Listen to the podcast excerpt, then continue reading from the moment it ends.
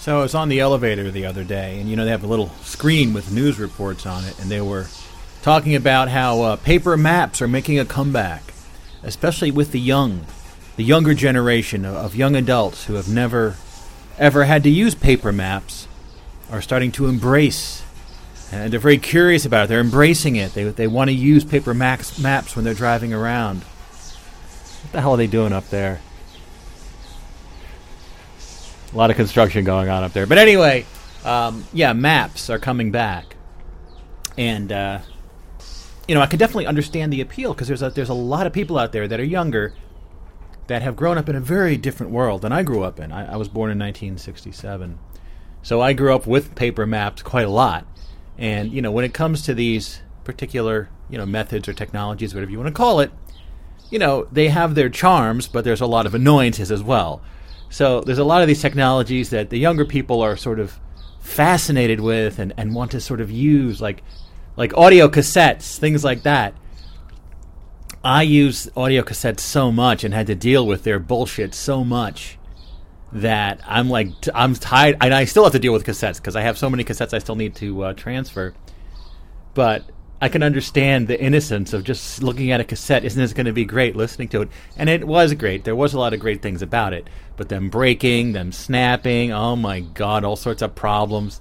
Those cases, you know, the little hinges breaking. It just drives me crazy. Or like the, you know, like CDs with those jewel cases and those little the little hinges breaking, and yeah, you, you, it still kind of works. You can still kind of close it, but it's busted. And uh, you know, even the even the folding thing. So the big thing with maps, of course, uh, paper maps. Now, of course, there's book form, sort of like a, a what is it? Not an atlas, but a, a gazette. What do they call that? Uh, what's the name for that thing? It's just it's it's like a bunch of uh, maps in a book. What the hell is that called? An atlas, right? I think. But I'm talking about the paper maps, not obviously a book of maps is made of paper, but the paper maps as a big piece of paper that's folded down into a rectangle, right? And uh, it's a lost world now, but basically, um, uh, gas stations used to give them out for free. You went to like a Gulf or a Sunoco, Chevron, and they would have maps, and it was uh, like a free thing. They basically had their logo on the front of it, right? So it was a way that to sort of satisfy or entice the customers to come back to that gas station, giving them a bunch of maps and they always are kind of like, kind of like this unified size, at least in the U.S. I'm not sure exactly if it was like nine by four or eight by four, whatever the the size of the map was. Uh, everyone universally in their car, in their glove compartment, would have a bunch of these piled up. Right? You may have gone on a trip to Connecticut and you had a Connecticut map in there that you got at the gas station on your way to Connecticut, and there were just people. Everyone had a bunch of these maps, right? And um, one of the big annoyances was that uh, when you unfold the map, it's very easy to unfold the map because you just sort of follow the creases and unfold it, open it up. But then you're faced with this big. The map at its largest size is if if you were to count the rows and columns of the original size, it might be like six by four or six by six. You know what I'm saying? H- however many times you unfolded it, now there's all these creases, and it's not clear. You, you, you, if you were very observant, you could have observed or re- even written down the sequence in which you unfolded the map. But invariably, you're like, okay, now let's fold it back up, and you're like, wait, what? Which crease goes first, and which? So you'll wind up folding it. You just fumble around, fold it back down, and it's like bulging because you didn't do it right. I mean, you might think that any way you do it is fine, but it's not because those creases and everything was kind of like, um, it was you know when it was manufactured, it was neatly folded by a machine, I would say, and then sort of pressed down. And if you do get it back, if you are able to fold it back up with the same sequence, it's almost like some freaking Rubik's cube going on here. What's going on? Um, right? It's ni- it will be nice and flat, but then inevitably, as I, as being kind of a klutz, always would just mess it up. It was this big. It was the same map, but it was just bulging. It was bulging and unpleasant. You know. Oh my God! Look at that. Amazon has like the Amazon Prime trucks. It's a new futuristic looking uh, van, delivery van. It's like it looks like something that would have been made in like a an '80s movie, a future delivery van. It lo- it does look very futuristic. Well, we are in the future after all, and the past. Anyway, so I, I just you know I think it, it became kind of annoying to uh, to have to deal with all these bulging maps and stuff. So I that's the thing with all these technologies, like with the CDs, with of course getting scratched, those little the little hinges breaking, and uh, the clear plastic getting getting mu- muffed up or mushed up, whatever. So it becomes like cloudy because all these little micro, uh, you know, scratches on it, and even in some cases the same issue with sometimes the insert uh, in the in, in the jewel case for a CD is folded in a way where you you try to fold it back up, and again it's puffy, it's bulging. Oh my god, it's annoying. um, the sort of fragile physicality of all this stuff. So in a way, some of the digital stuff has sort of taken away the physical annoyances of these technologies. And I'd say even to a degree, you know, vinyl albums, though they were a bit more forgiving in the sense that, um, right, a big cardboard sleeve that you slide the record in, but then there's that inner sleeve that kind of sometimes gets messed up, right? If if you sort of put the record in at a wrong angle, it can sort of slice the edge of it or something, you know. Yeah. And then I think the actual reading of the map as you're trying to, you know, look and where are you, and you know, how do you get to where you're going to go? I think sometimes you would resort to using a pencil or a pen to kind of put an X or figure out like where you're going, and because you have the whole big map to look at, and you got to sort of focus in on where it is you're actually worried about going, right? And it's always, you know, you're sort of calculating. And this is what the, the computer does for you now on, on all the different map programs. You're like, I'm here and I want to get there. So, you know, you can kind of find the big highways between a, point A and B.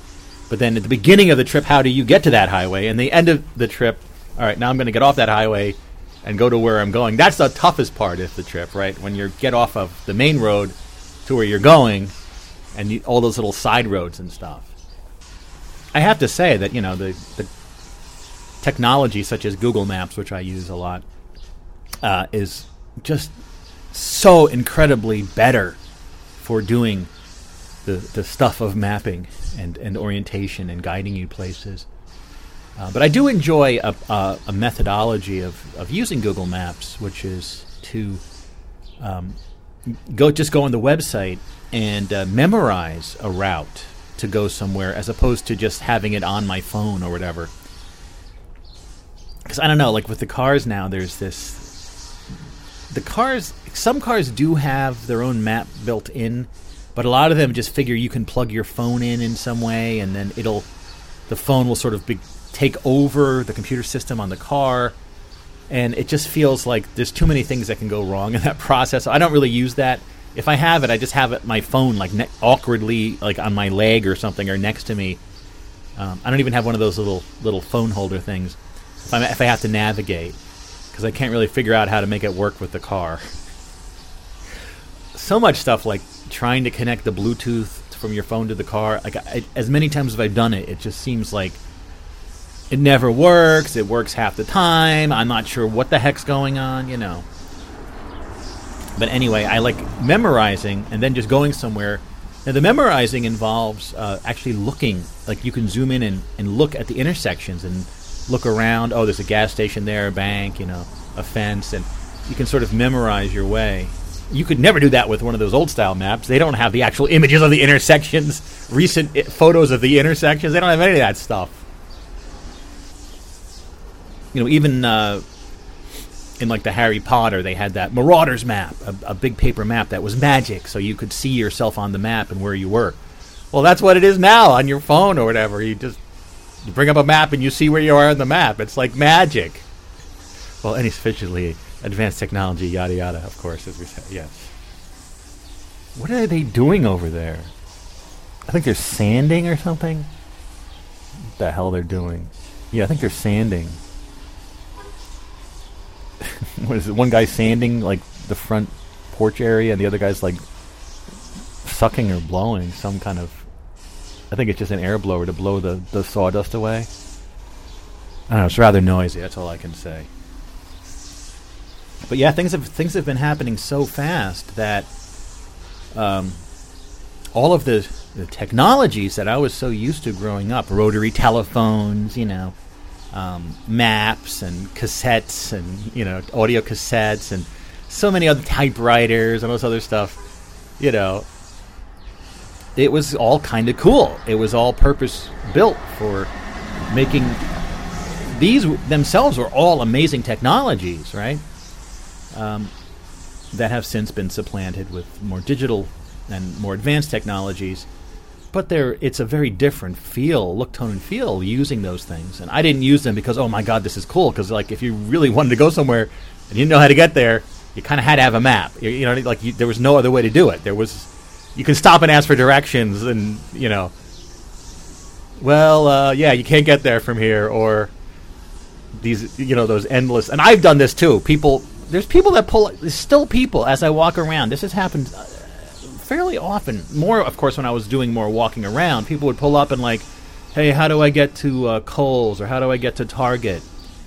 Um, and I have to sort of resort to the. Um, okay, you will go up that way, and n- not the first left, but the second left. Take the second left, and then you go down, and you'll see like a school on the right, and then wait for two blocks. And I know people aren't going to remember this. It's like it's very, you know, but so there are still people that I guess are driving around without a without a phone. Not everyone has a cell phone or a smartphone, and not every and who has maps anymore. Where the hell are you going to get a map? So people are lost at this point. Like I think that might be the problem that people. Uh, that don't have a, a, phone or don't know how to use it and uh, or haven't charged it and they don't have any map they just have to try to see if there's someone walking on the side of the road and ask them what the heck where the how the heck they get to this certain place but remember this was a couple years ago there was wasn't there a beauty contest did they still have those beauty pageants i have not heard or seen any of them in, but they used to be on tv right the uh, miss america used to be a big tv event and uh, I, th- I think they're still going. I'm not sure. Is it?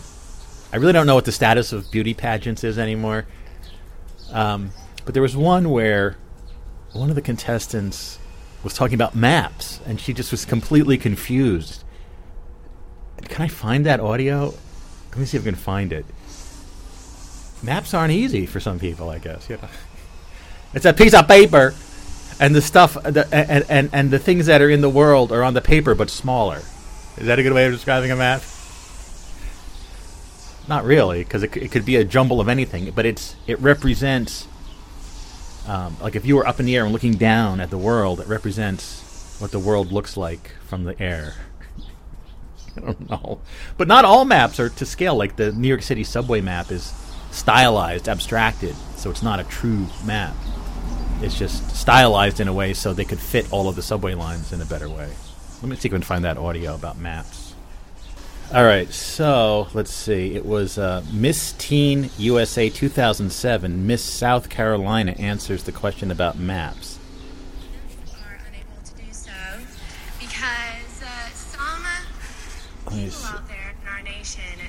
Whoever this is, I mean, this is her claim to fame. How, no, how else would you know who she was? Recent polls have shown a fifth of Americans can't locate the U.S. on a world map. Why do you think this is?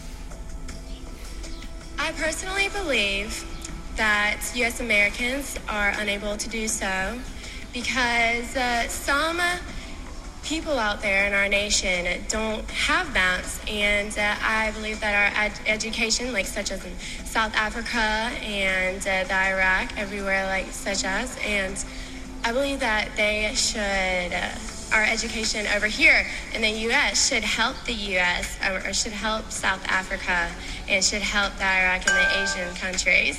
So we will be able to build up our future for our. Thank you very much, South Carolina. I, th- I thought you talked more about maps in that. Recent polls have shown. recent polls have shown.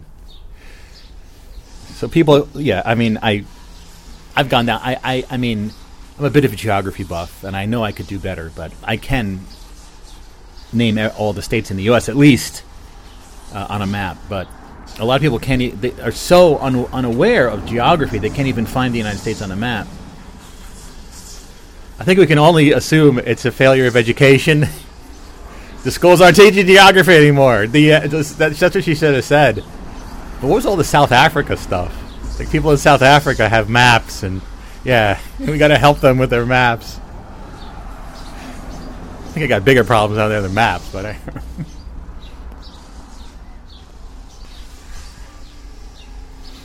it's tough, you know. People need to be educated, and they're not being educated anymore.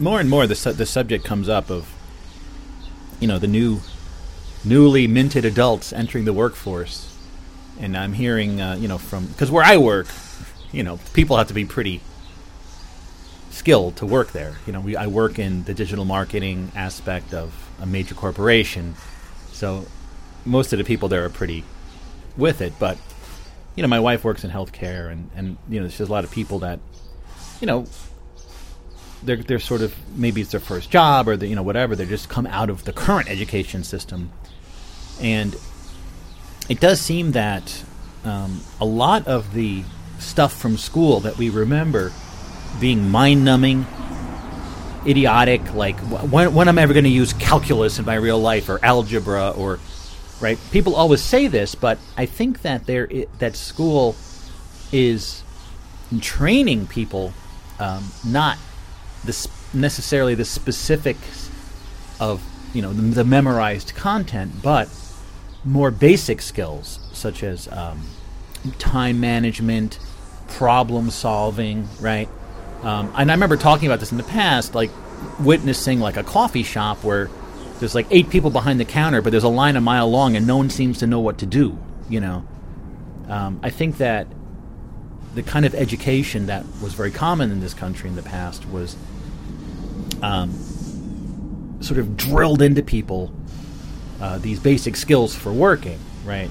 For example, people always want to sort of cut corners or cheat or, you know, you know, cramming for a test at the last minute or whatever. But all those things are aspects of problem solving. Like the problem presented to you is your schoolwork, right? And then how do you how do you achieve it? How do you get through it? Maybe in the easiest way possible. And you're sort of um, training people in how to approach uh, various you know tasks. Now I I understand that you know is this all we want? We want our our society sort of filled with these mindless jobs that people are working at coffee shops and stuff. Well, you know I, I don't know, but and obviously some people do get more out of it than others. But I think that now. Right, there's people that are coming out of the current education system without without those problem solving skills, or time management skills or whatever, and it's really starting to show. Now, along with that, now, of course, AI, and I'm not really sure where we are with AI right now. It's in the news constantly. Uh, apparently, uh, Google has uh, introduced the other day their AI system called Bard, which is based on their LaMDA system of natural language recognition. What is this freaking noise that's driving me crazy? How do they keep doing this? Of course, when I'm out here recording, they have. This is when they have to do the noisiest work. Anyway, their Bard system, which is supposed to compete with Open G- uh, Chat GPT, uh, I guess Microsoft bought that one. Um, is basically they did a demo and it and it and it basically uh, gave it gave a factually inaccurate answer, and and so their stock plunged. They lost hundred million dollars in minutes in, in their stock because their their AI uh, system um, failed. Right, failed to give a, a proper answer. It was something about the current space telescope. What did it discover? And and it gave an inaccurate answer. Right. Um, but what I, what I was going to say was AI on the rise um, will start to be able to do the work of the people who are now not well educated enough to do the work. so it all sort of fits together in some sort of horrible way. But um, yeah, this this latest uh, craze for I wouldn't even call it craze. The latest, uh, you know, this Chat GPT, which I haven't played around with yet, as it's it's something I'm very interested in, but it's I don't know. As I mentioned recently, my whole uh, experience with the AI image generators last year kind of really, and a very visceral level, really turned me off to the whole AI thing. But as far as I can understand, ChatGPT and Bard and all these other ones, they're not the singularity, the artificial general intelligence that eh, the th- theoretically will change everything once they come about. But these are very advanced purpose built AIs. That is, they have been built by people to perform a particular task, right? And that an AI, and even though it does seem that these are progr- built up with general knowledge and could be the precursor to the singularity or general artificial general intelligence, it's not there yet, right?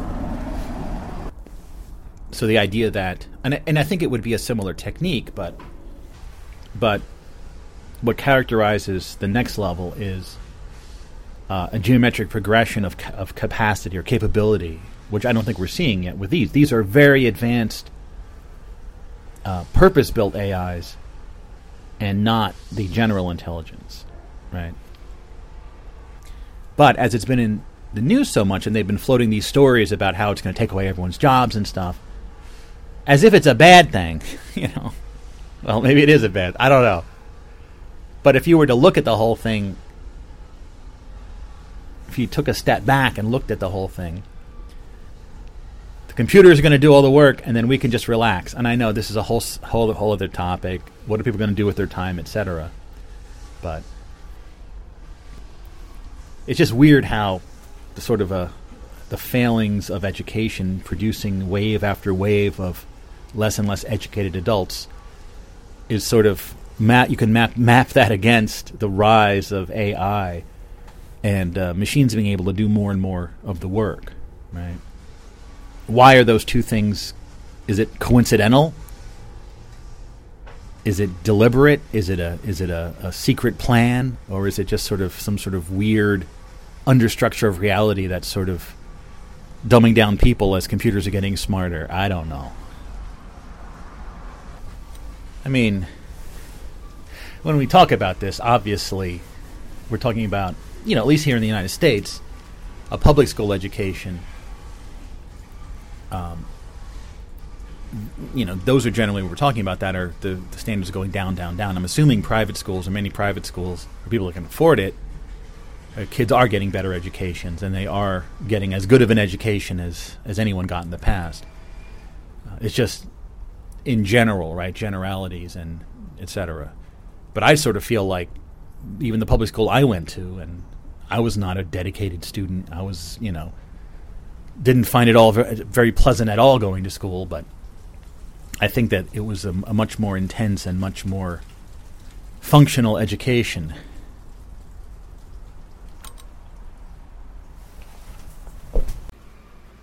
But I do think this this topic extends beyond education. Um, and I've, I, this is an angle I've, t- I've talked about quite a bit. Um,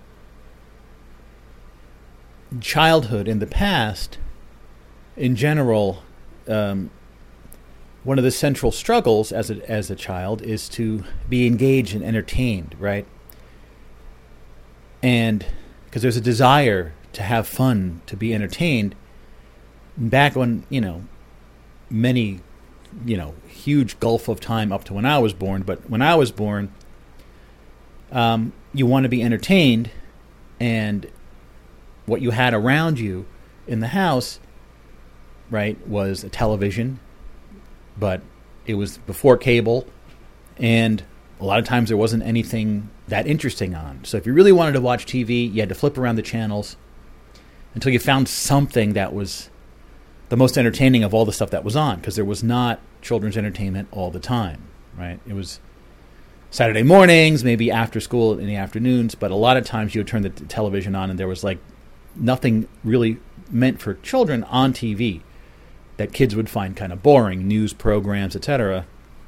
And you would just watch whatever was the best out of, you know, when I was growing up, we had about seven channels that would come in that were options that we could watch, right? The three major networks, right? That's three.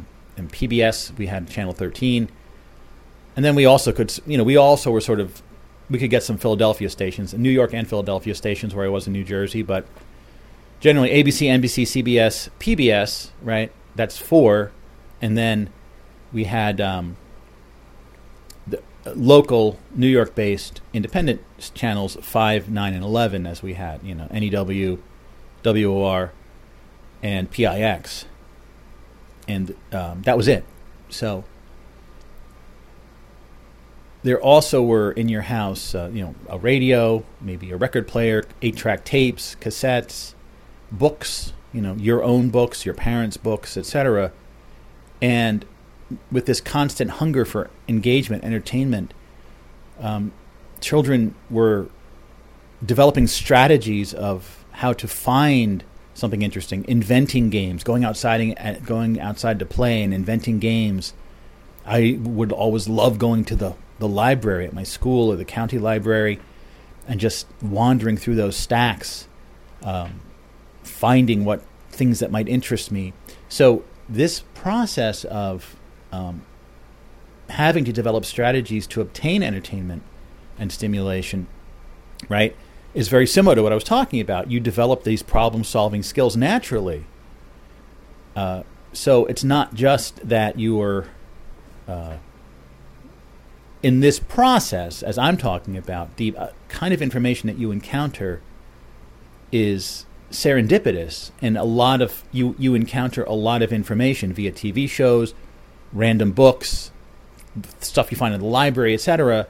You're getting a much broader education uh, and lots and lots of information that you wouldn't normally get if getting uh, entertainment is so easy. So what happened is, right, starting with cable television, there's now children dedicated channels, and then developing it to, now more recently to the tablets and the phones, where a child can get satisfactory uh, entertainment, stimulative em- entertainment, um, very easily, right? And it's it does satisfy the the child's need for entertainment, but it's easy to get.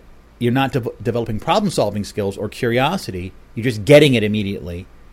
And the the the band that's a much nar- more narrow band of information. You're not really like if there's nothing on TV, you have to watch like the MacNeil Lehrer report or something. It's like, oh my god! But you watch it and you're picking up so much information.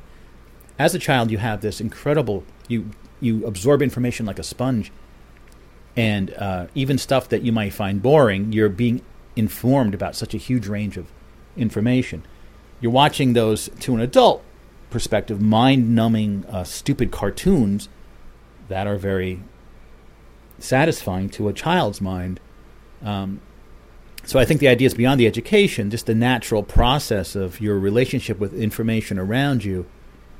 Uh, you you sort of have a now a an easy, uh, infinite amount of childlike entertainment, and it's changing. Right when those people become adults, they have been fed this diet of, uh, you know, sort of bland children's entertainment that was easy to get, and that I think could be another facet of uh, what has happened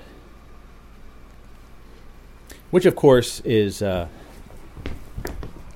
you know there's a phenomenon that has been around, but it's getting much worse. When I you talk to someone who is an adult but they're younger about any kind of pop culture references, some people just don't know, have not heard of anything that you feel should be super familiar because of, of this matter. And uh, I suppose you don't have to know about you know old TV shows to be a fully rounded individual, but doesn't hurt. You know, it doesn't hurt to know about this stuff. And I think it just in general, like if I hear about something that I'm not familiar with, something is triggered in my mind, and I'm like, oh man, I want to know about that. So that curiosity and that investigative bent, right, that I think one develops in childhood continues in adulthood and, and you continue to want information and want to understand things and want to be familiar with things. Whereas if if you had a completely different style of relationship with information, you may hear about something and then not even care to know more about it. Yeah, it's kind of scary to think about it. What the hell's going on in the world? Which does beg the question: if if what I'm talking about is, I mean, this is just my personal theory about it, but if you could kind of demonstrate it, don't I mean? Uh, how did this all come to be? Is it that people don't care if the new adults are how they, you know, what their capacities are? Was it just that the situation as it was previously was uh, it was only a side effect that people you know grew up with an investigative bent, but that was not considered important one way or the other. Because what could be done now, I have seen over and over again that uh, you know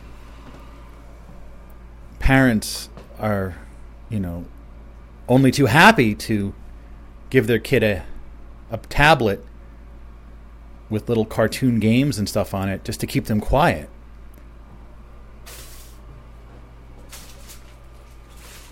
But would there be any concern towards how that's affecting how, how it'll affect them once they've grown up?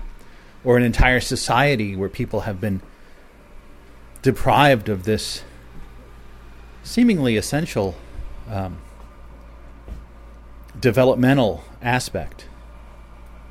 maybe will there come a time when this will be considered at a higher level, a national level, and there will be, but how would you enforce it? How would you impose it? You know, uh, create a whole new kind of system on computer tablets for children that somehow required more investigation to get the thing. Does it right? It kind of seems very hard to. It all worked it all worked out in the past, but now that there's these um, vastly different and sort of made more efficient methods of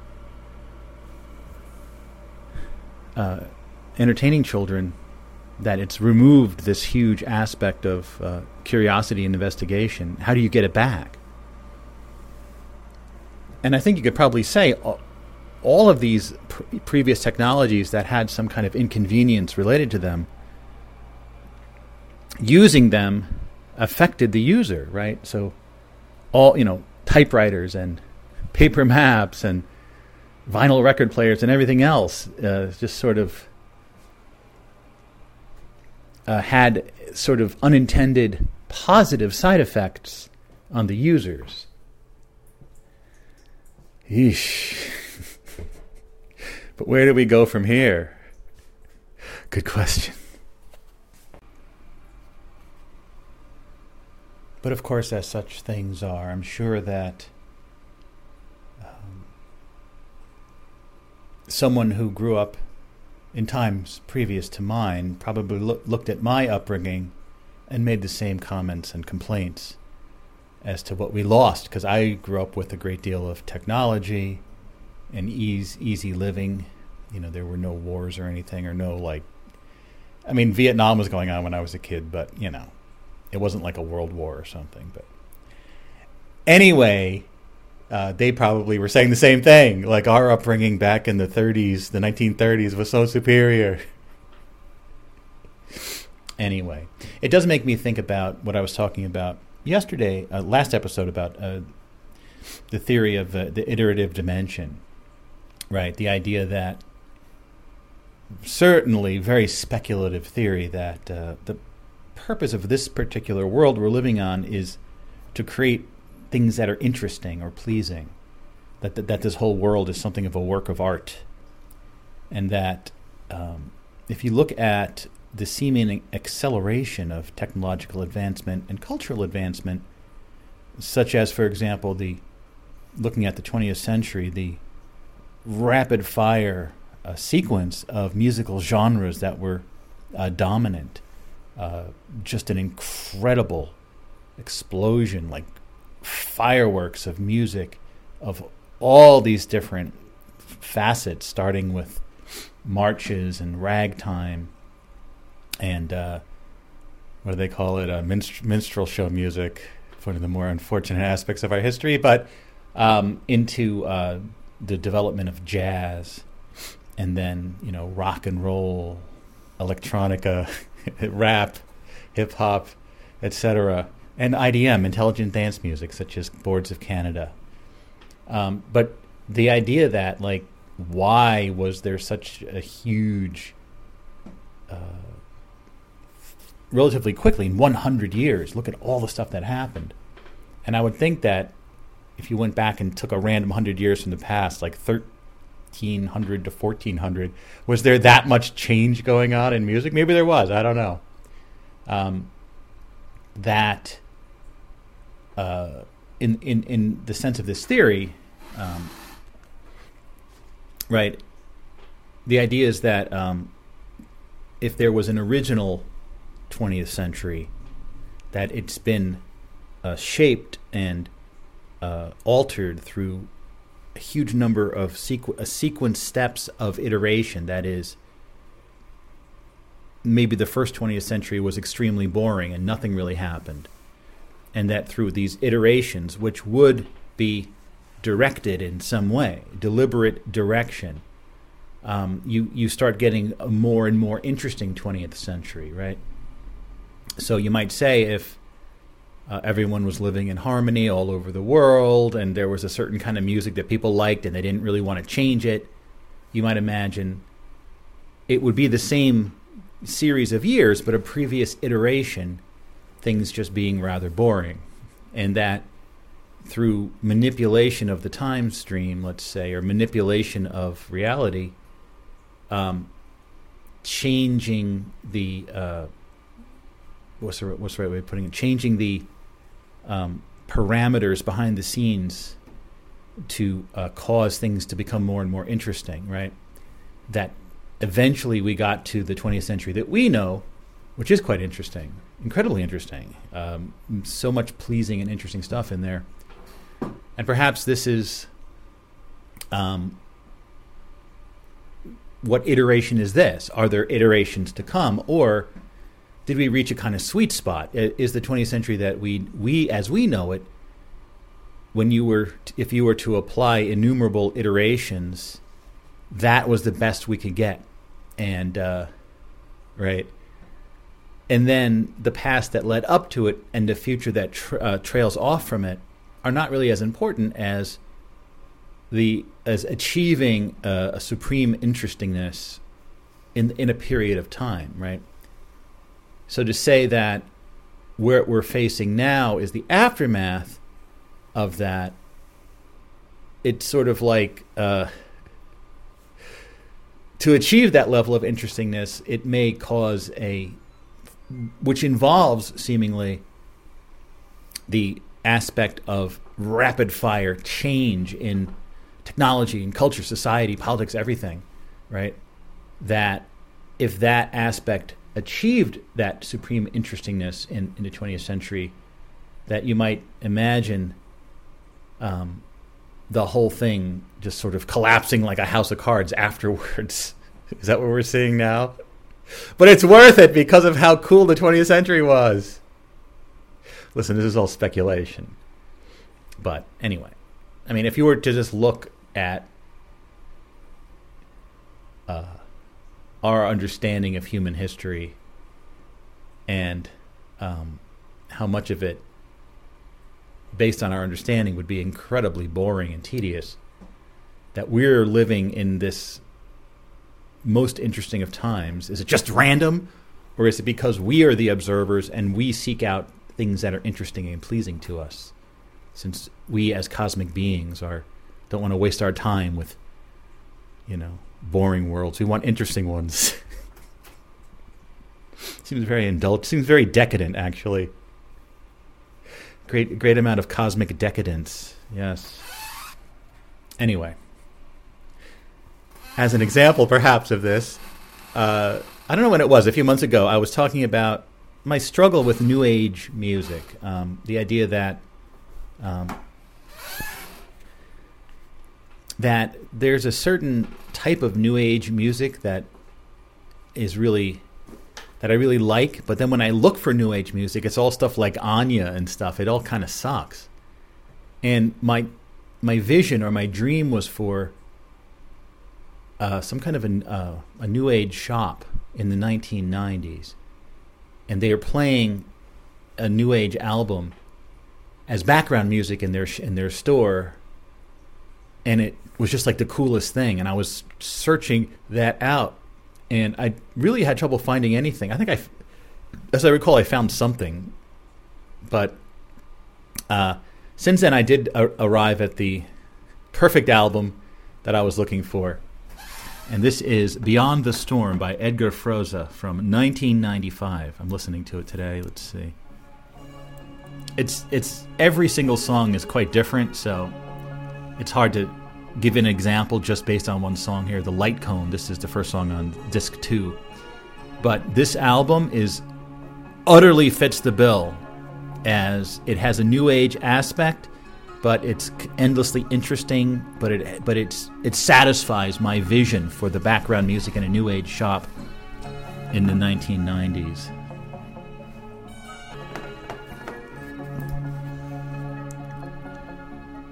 Yes, I'm, I'm so glad I finally found it. what I was looking for. Here's what it says on uh, some website here. The, and and uh, so this will explain what's going on. Who Edgar Froese is, who died actually a couple years ago. The founder of Trans, excuse me, try again. The founder of Tangerine Dream, Edgar Froese, takes the best tracks from his solo albums throughout the 70s and 80s and conveniently lines them up on the double disc Beyond the Storm. As is Tangerine Dream's music, the album is overflowing with gleaming synthesizer and pulsing rhythms including tracks from Aqua, Epsilon, and Macula Transfer. This hefty collection of atmospheric keyboard passages is both alluring and complex in nature. Froese uses the mellotron to sketch scenic musical portraits of far off landscapes and electronic voyages, each with its own placid mood. No tempos are alike on each of the 28 tracks, and some beautiful music is conjured up beneath the, the overlying uh, keyboard runs. As fans of Vangelis, will enjoy themselves here. Any fans of Vangelis will enjoy themselves here as the swirl and radiance of the synthesizer is employed to its full extent. And it didn't say it here, but um, one of the aspects of this is that many of these tracks have been edited, revised, shortened or lengthened or changed from his original solo albums. And so he is the he is the Tangerine Dream guy. So I mean that's his main thing, but um, the solo albums were sort of a side thing for him, and then this was like this massive collection. Let me just play a few random tracks here, just so you... right. Magic Lantern. I like this title, Moonlight on a Crawler Lane. Metropolis.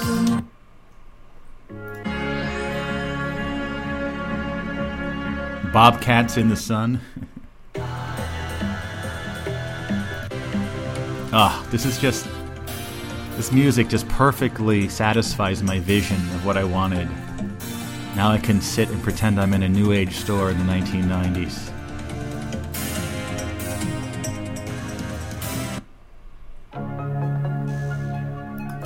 Yes. And you know, that might not appeal to some people, but I just sort of it just it's just a vision in my mind, a dream of the perfect background music for a store like that. Yeah, I remember new age stores like uh, what was it? Well, Star Magic was was like my favorite one in New York City. Um, that place had so much cool stuff, holograms and tarot cards and all sorts of fun stuff. It was right there on Broadway near Eighth Street, and they had a couple other locations as well. They played that kind of music. I'm thinking of it a little earlier, though. I think I'm, I'm, thinking about it more in the 80s, but you know what I'm talking about. Do you know what I'm talking about? I think so. Oh, um, here's a uh, here's a here's a a random a random discovery I made today, uh, which feels a little bit like something that maybe didn't exist before, but. Um, it feels a bit iterative. Is this going to be the new word? It feels a bit iterative. Um, Dolly Madison, right? Dolly Madison was a, a, snack cake that, as I recall, was not particularly prevalent in the supermarkets of my youth. uh, we definitely got the hostess stuff, the big wheels, the Twinkies, and devil dogs, and and the you yo yo-hos, yoo-hoos, hoo-hoos, what are those called? You know, all of the, the all those kind of snacks, Drakes and Hostess, but occasionally you'd get Dolly Madison, and the main way we knew about Dolly Madison was because they sponsored all of the animated Peanuts specials on TV. You know, Charlie Brown, Snoopy, and all the rest. Um, and it always gave me a slightly weird feeling because the Dolly Madison logo is this kind of weird orange and pink, almost like the Dunkin' Donuts colors. Stylized, this stylized woman character, Dolly Madison. Um, oh, here's an ad. This this fall, Dolly Madison will co-sponsor all three Peanut specials, and that means increased sales and profits for you. Stock up and stay tuned for a high profit fall with Dolly Madison and the Peanuts Kids. it doesn't say what year this is from, but it's in the 70s. Let's see. October 28th, You're a Good Sport, Charlie Brown. November 22nd, A Charlie Brown Thanksgiving. And December 15th, A Charlie Brown Christmas. Of course, the, the best of the best. Um, so uh, I'm, I, from this page that I found, uh, there's three different versions. There are the uh, Dolly Madison Razzies, raspberry flavored cakes, and I kind of remember these. It was just sort of like this this white, like flaked coconut uh, on top of this sort of r- red material. It's supposed to be like a raspberry and whatever the cake's inside. So Razzies with Lucy on the cover there, the cover art, and then you have Cuckoos with Charlie Brown, and then finally with Linus on the cover Dolly Madison Googles. Googles! I had no memory of this. And I, and I know I've gone down the Dolly Madison rabbit hole in the past as well. I never encountered Googles. Now, obviously, the word Google is not, you know, we know the company Google started, what, in 2005. But, of course, 100 years earlier, give or take, a few decades, uh, Mr. Barney Google was a com- very popular comic strip character, including the song Barney Google with the goo goo googly eyes, Barney Google, and his racehorse Sparkplug too. you know, Barney Google, uh, you know, was a comic strip character, but then they introduced a hillbilly named Snuffy Smith to the to the comic, and then you know, there's been this endless.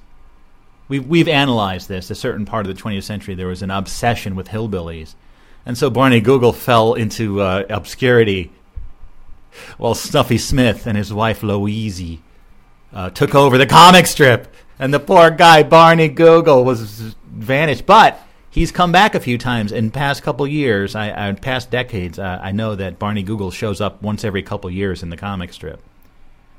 And that's also where the mathematician, his grandson, suggested the word Google for this very large number, and that may have uh, inspired Google, the company. But anyway, Dolly Madison Googles. I have no memory of that. That feels like an altered reality, man. Okay, iterative. So in this case, right, the next version of the 20th century was sort of plastered over the old one. And now all these websites showing scanned images from the 1970s are from that new 1970s, the new iteration of the 1970s including the new Googles. making even making more interesting snacks as each version of the 20th century is slathered over the, the previous one. I like I like that theory actually. Listen, there's no proof it's real. It just is what it is. What is this? A commercial? Dolly Madison Cuckoos. What is this?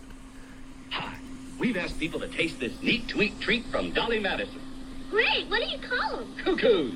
Ah! It's a fine tasting cupcake. What's it called? Cuckoos? Move along.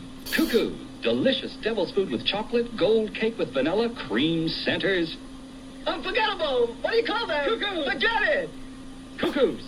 A neat to eat treat from Dolly Madison. So this completely is like a oh my god. Remember the name. Forget the name.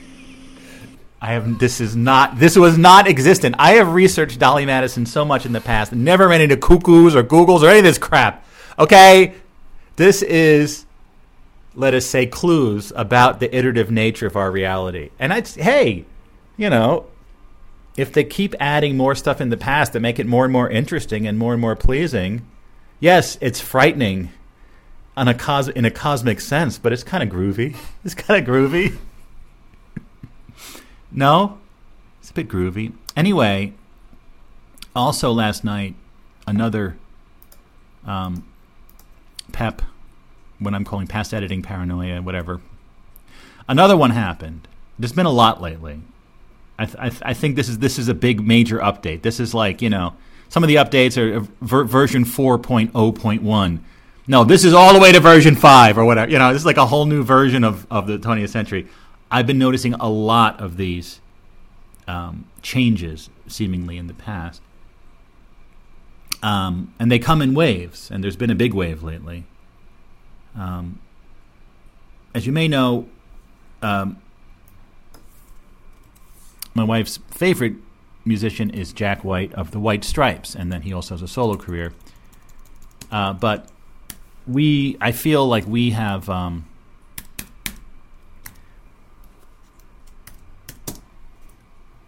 been extremely familiar with everything the White Stripes ever did.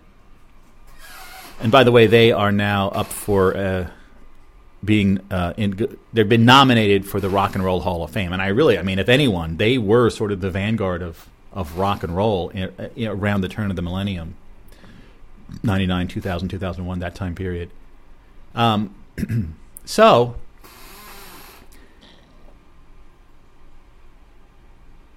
Okay, so what happened was my wife Denise saw that there's going to the band the Yeah Yeah Yeahs, who coincidentally have an album I believe called Maps. uh, that is actually co- synchronistic. Um, we saw them once at Irving Plaza in uh, New York City in the early 2000s. Anyway, they're going to be going on tour, and their two dates in Texas. Um, the Faint, a band from Omaha, Nebraska, that kind of has a, a, a neo new romantic vibe to it, almost like slightly Duran Duranish vibe, but not quite. Uh, the Faint, if you've ever heard of them, they're pretty good. They're going to open for the for the Yeah Yeah Yeahs. So we were thinking about possibly going to Texas in May, but I don't know if we're going to go. I mean, I like those bands. I don't know that I'm like so into them that I want to go to Texas, but going to Texas has its own charms beyond seeing the actual music. They're actually playing at the same place uh, in Irving, Texas, this this music pavilion place, Toyota Music Pavilion, whatever, that we were going to go to last May, May 2022, to go see Jack White perform there, but we got COVID and we didn't go. So weirdly, the next May we're going to try to. It's almost like weird repeating patterns of history. Anyway, so when I got home, I actually went to New York yesterday. I had to tell you about some things that happened in New York yesterday. I didn't record yesterday in New York. I felt like, you know, I don't have to record every time I go into New York. You know, if I'm going to be doing it weekly now, you know, just anyway. Uh, so she was listening to Yeah Yeah Yeahs, and um, if you want to hear one of their biggest songs, it's called Black Tongue. You can take your black tongue, uh, right? Boy, you're just a stupid bitch, and girl, you're just a no good dick. Very, very somewhat offensive music, yes. Anyway, Karen O is the name of the singer. Um, I didn't know if she was half Korean. That's interesting because there was an article, there was an issue of Rolling Stone. You know, I I get Rolling Stone. I don't know if it's still month monthly or biweekly, whatever it is. My mother-in-law, my wife's mother, at some point in the '80s, uh, got a lifetime subscription to Rolling Stone for X whatever it was. You could get a lifetime subscription for some like two hundred dollars or something back then. That was a lot of money back then, but um, I forget what it was. So she still gets it. It's not a magazine that I would ever seek out in any way, shape, or form because it's pretty crap now. Shindig is the best magazine. I, I, I, subscribe from Britain. It's expensive, but it's so worth it. The best music magazine ever. Yes, paper physical magazines are still big. I just I have the issue right here that I just got with the Catano Veloso and Gilberto Gil. I know I didn't pronounce that properly. You know the Brazilian Tropicalia scene. Yeah. Anyway, Um, so she was listening to Yeah Yeah Yeahs, and then it's so annoying. Like some of the music services, when the album's over, they don't tell you or they don't repeat the album. They just start playing other stuff that's related. So it started playing this song. I was walking with the ghost. And I'm like, I know I've heard that song. And I looked it up, and it was by Tegan and Sara. And I'm like, yeah, yeah. I'm like, yeah, that was a cover, right? Someone else did that. And I was sort of thinking, um, I know there was a an album that was covers of uh, 13th Floor Elevator songs. There was a song called something about a ghost. Oh, if you have ghosts. I don't know if I was confusing them, but I was walking with a ghost.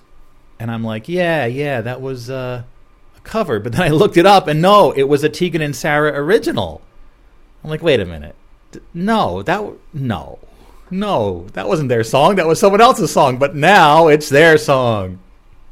See, maybe maybe the group that originally did it got edited out of reality, and now the cover version became the actual version. Is that how this works? No, it doesn't work. It's all just a. It's a very. It's a very far out theory. It's not anything that that's proven. Or is it? No, it's not. This iterative theory is not proven. Anyway, so I looked it up, and then I saw the White Stripes did a did a released a version of Walking with a Ghost. I'm like, on their on, on their Walking with a Ghost EP, and I told my wife, and she's like, and we're like, no, um, that we have no memory of that, no recollection of that. In 2005, they released an EP of Walking with the Ghost. I'm like, no, but we found it. It was on YouTube, and indeed, there's Jack White singing, I was walking with a ghost. I'm like, what the hell? Where did this come from? We should have known about this. Yet another example of a PEP, past editing paranoia. Um, these things are coming rapid fire lately, I'm telling you. And uh, I know it's easy to poo poo it as a bunch of mumbo jumbo and, oh, Frank, you're just, you're getting older, you're losing your memory you're just too focused on you want to you want to have these weird cosmic theories all the time. I'm telling you, I understand that. I get it. But this phenomenon is so weird and so mysterious and I've been talking about it for years now. And a lot of people are talking about it under the guise of the Mandela effect. It's just something that's been happening more and more. So it's only natural to try to come up with theories as I, as I am a bit of a theorist, I am a, I have a lot of theories um, to try to figure it out. And I think the iterative theory is well, at least it's bringing some kind of a positive spin to the whole thing. You know, a lot of people will say, "Oh, the Illuminati are trying to take over reality by using the Large Hadron Collider in Europe to alter reality to their liking because they're evil." Well, maybe it's not all evil. Maybe they're trying to make things more interesting. You know. But anyway, that was quite a pep. Quite a pep. Let me find it here. Yeah, it's here. It's on YouTube and Every single morning, I take a cannabis gummy and go for a walk. they had to beep out the You're word cannabis. Wondering how- Really? Yeah, there's weird rules now on these video sites. Like you can't say certain words. This video was posted 16 years ago. White Stripes, Walking with a Ghost. We never heard of this. We were not familiar with it in the least. Uh, yeah, and it's there's a lot of silence at the beginning.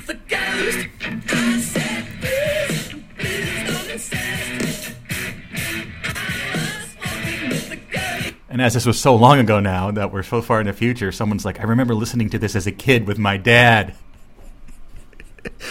yes, because people are listening to stuff as a kid. Oh my god. Even though it was 2005, they were kids back then. That's how reality works. Anyway, yeah, it's a good song. I, I didn't, I, didn't, I remember I got into Tegan and Sara real early. I was into them before anyone. Well, they had one good album. I don't know whatever happened to Tegan and Sara. Are they even a household name? I don't know. Anyway, um, yeah, yeah, all this stuff happening, man.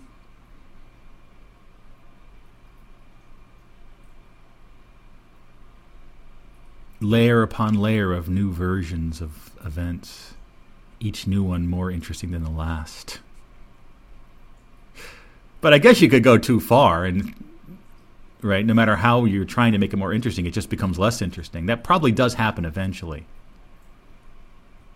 But I do think this time period of right where, as I do every day, reflection on, rewatching, re-listening, rereading, or finding out new stuff that I missed because obviously one person can only experience so much in the 20th century, and I missed a lot of it as I was only born in the uh, after after it was two thirds over, almost exactly, right?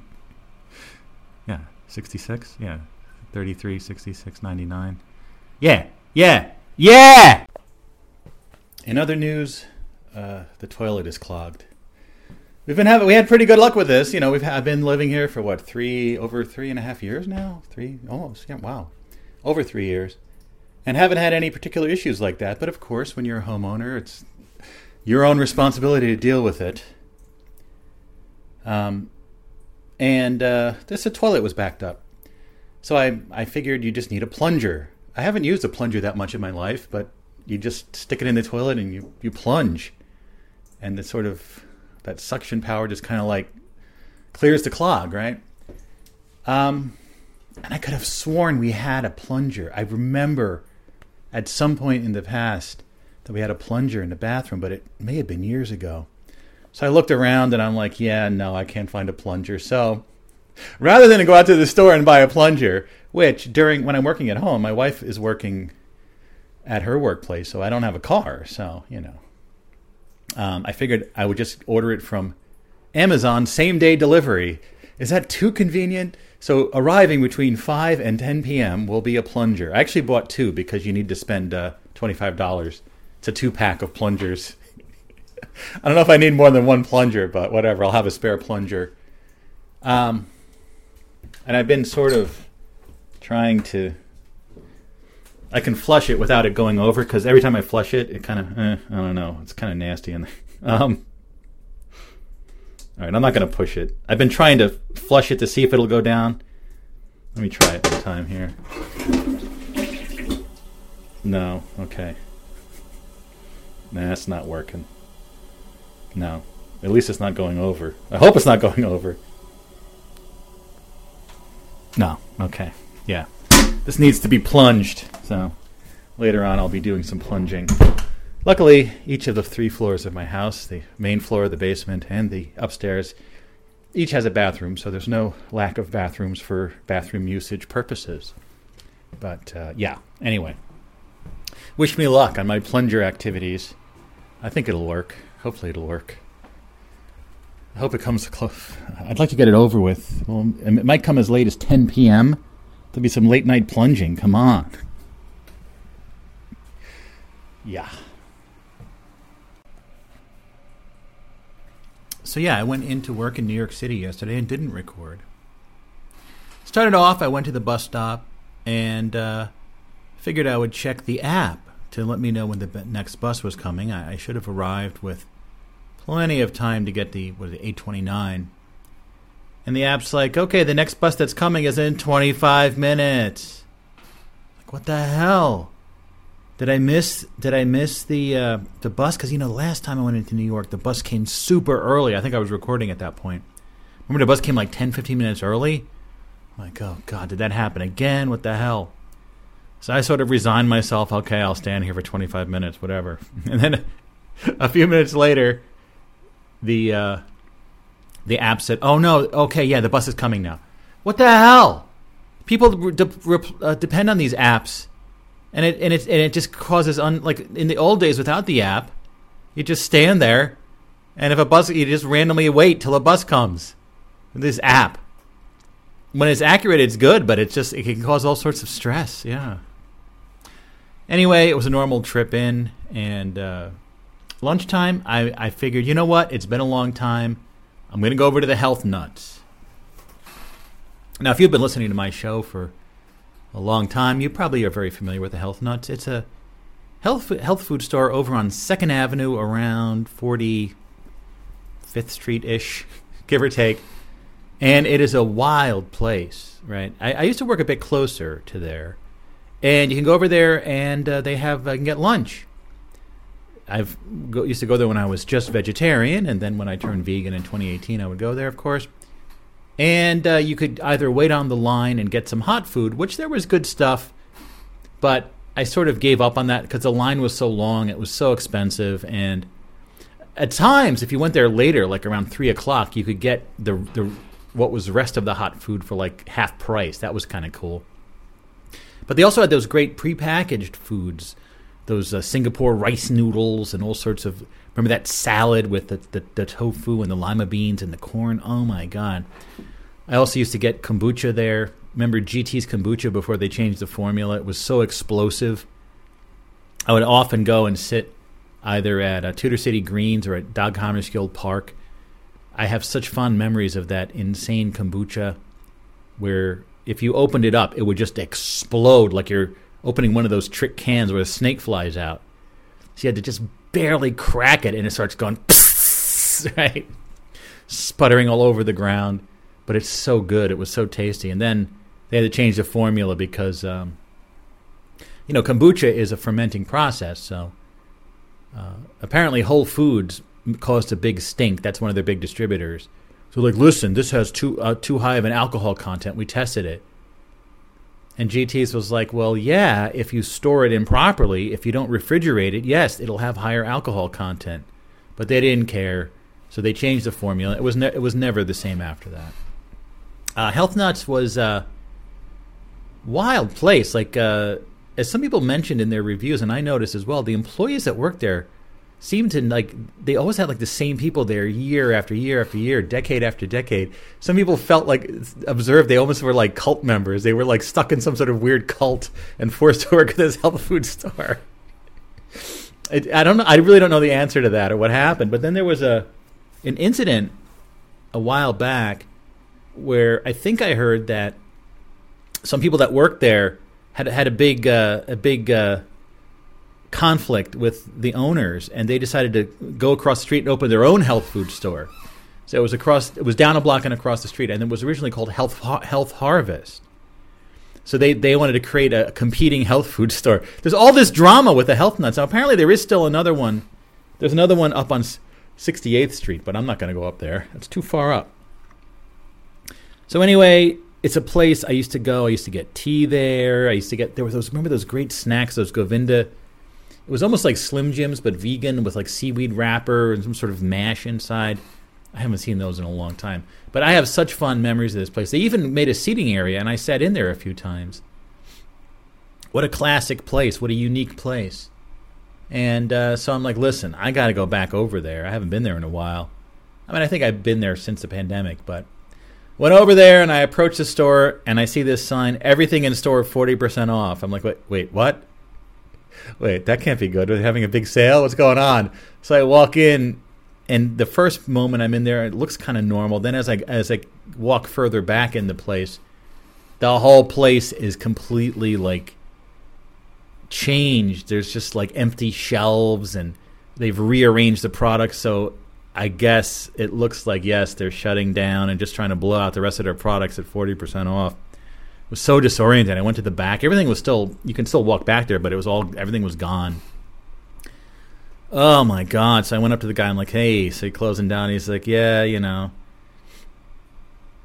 I'm like, "Are you moving? Are you just no? We're closing." I mean, but there's still the other one, yeah, up on 68th Street. And it, so, like, you're going to be open a little bit longer, a few weeks. He's like, no, maybe one more week, and that's it. And this is one of the guys that's been there for like ever since I remember going there. I'm like, all right, thanks. At least I got to see it one last time. It's so sad. The health nuts is gone. But at least I got to see it. I, I mean, I, I, if I hadn't gone then, I, I mean, by next week it would have been closed. How depressing.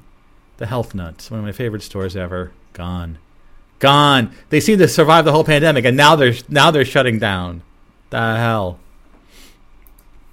Anyway, so I'm like, where the hell am I going to get lunch now? So I went over to um, what was actually pretty close was Urban Space, uh, the the uh, Vanderbilt one, the one that's by the MetLife building there. I figured I'd go to Plant Junkie. Remember the last time I went to Plant Junkie though? I got that giant hamburger and that mass amount of French fries. It was just too much food and the hamburger was damn messy. You know, good. It was good stuff though. So I'm like, maybe I'll just get like the fries and one of the other sides or something. Oh, but I'm like, wait a minute. There's that banh mi place or banh right, you know, those Vietnamese sandwiches, banh mi. last time I was there, which was just a week or two ago, I'm like, yeah, they had a vegan banh mi sandwich, and uh, maybe I'll get that instead of going to Plant Junkie. So I go over there. The entire stand, the banh mi place, was completely gone, vanished, as if it was never there. Like, what the hell? Things are closing at a breakneck pace at this point. So I'm like, all right, let me go to Plant Junkie, and I'm trying to interpret their menu. I'm like, what? what, they have all these side side options, and the guy's like, "Can "You need any help?" I'm like, "No, no." I'm like, "Well, they listed like um, they had uh, red curry tofu." I'm like, "Well, if I got a red curry tofu side, like how uh, how big is that?" I couldn't really. He's like, "Well, he, he really couldn't." He, he's like, "It goes in a container." I'm like, "Yeah." I'm like, "All right, let me get the uh, red curry tofu and uh, let me get tater tots." And uh, he's like, "Well, if, if you're doing all sides, you could get four sides and make your own custom bowl." I'm like, oh, okay, uh, that sounds good. So I'm like, let me get the red curry tofu, golden tater tots, um, cold peanut noodles, and Thai cabbage slaw. So I got all that. My God, it was incredible. It was the best lunch ever. Right? It wasn't not too much. It had a ton of those amazing tater tots and all the other stuff mixed in. The tofu was like fried tofu with like a crispy outside, um, with some of this uh, red curry sauce over it, and the cabbage slaw and the peanut noodles. Oh my god, it was amazing. Horribly expensive, of course, but damn, I think I found my new favorite lunch. That was good. anyway, the rest of the day went by without incident, and. Uh, uh, walked back to the Port Authority bus terminal. I went to the bathroom. You know, usually it's good to go to the bathroom before you get on the bus. Um, and uh, standing at the urinal, a guy next to me was like blasting music. He must have had some sort of portable stereo or boombox in his backpack, really loud. And um, the song sounded pretty good, actually. And I'm like, first I was thinking like, how do you get to the point that you feel like you could just walk around a bus terminal like blasting music? Like I feel like if I was doing that, I would get like jumped by the police and wrestled to the ground and, and arrested. But people just do it. They have blasting music in their backpack and as if like you know what I mean? And I, I guess realistically the police or the security people have have bigger fish to fry. Just let it go. It was amazing. But anyway, I'm like, you know, let me uh, whip out my phone and uh, do a little Shazam and see what this song was, right? So I actually now have the song the guy was playing blasting in the bathroom. no one seems to care about. Oh, and by the way, um, as I walked in, the janitor uh, room was opened, and one of the the janitor guy was sitting there with the most depressed expression on his face. I mean, he looked so utterly depressed, as if he was just realizing he's the guy that has to clean this disgusting bathroom every day, constantly. I felt so bad for the guy. But remember, I think that was exact same spot. Remember back in the Rampler days, I um, remember I, I don't know if it was a guy that worked there. I think it was that would just endlessly talk about all this like weird, like gross stuff. And I did record him at one point. Ah, and it's somewhere in the archive. Anyway, the song was let's see. No Te Veo by Casa de Leones. No Te Veo by Casa de Leones. Let's see if we can hear this. This is not a group I've heard of at all. Casa de Leones, a House of Lions. No Te Veo, I Don't See You, something like that. But here it is, Warner Brothers uh, official music video on YouTube. Casa de Leones, No Te Veo. And we can check this out here. 29 million views, so I guess this is a popular song. Like, people are saying this is reggaeton. So all the comments are in Spanish. We can translate it here. How many would like to go back in time? So I guess this came out in 2009 or 2007 or something. What were some of the other comments? Those who go to 2023, this hard time theme, this hard to hard theme, remembering our childhood. So again, all these people were little children in 2009 or 2007. We had the best time of reggaeton. Those of us who were teenagers at the time. Listening to these songs is like going back in time. Times when many of us left our neighbors deaf by listening at full volume. Heard it in 2007 when I was 17. Now I'm 33, and it's just like I heard it. How time flies. Well, everyone was like little kids when this song came out in 2007. 2006, 2007, and the beginning of 2008, the best period of reggaeton. I actually used to like reggaeton. I used to listen to a reggaeton uh, radio station little, uh, here and there. So this is a guy. Just imagine I'm in the ba- I'm I'm at the urinal, and uh, right next to me, the guy to the right was blasting this song on his uh, in his backpack. Casa de Leones, not bad. Good stuff, right? See, you learn new things every day, even in the bathroom. In other music news, Burt Bacharach is dead at age 94. Uh, I don't know if I knew he was still alive, but yeah, 94 is not bad. Uh, Burt Bacharach, of course, wrote all these songs, but there recently, in recent history, I was uh, very much. Res- I was researching Anthony Newley, which is my brother is also uh, getting into Anthony Newley now, and there's like, like this endless rabbit hole. This guy who's sort of I had really only heard the name, but now all of this stuff of that he did is sort of this endless exploration and whatever how it relates to that previous issue. Who knows? But anyway, uh, there's a great, great TV show. Um, Anthony Newley, Burt Bacharach. I think it's the Burt Bacharach show, but uh, Anthony Newley and Sammy Davis Jr. are on it, and it's such a great show. Yeah, Burt Bacharach's TV special, 1972. Yeah, there's this one YouTube user that is a huge Anthony Newley fan and has been uploading so much stuff, even recently stuff. I, I, definitely have the Anthony Newley bug, and I just want to see everything he's ever done. This is like an introduction. Eight, eight is from Britain, I guess.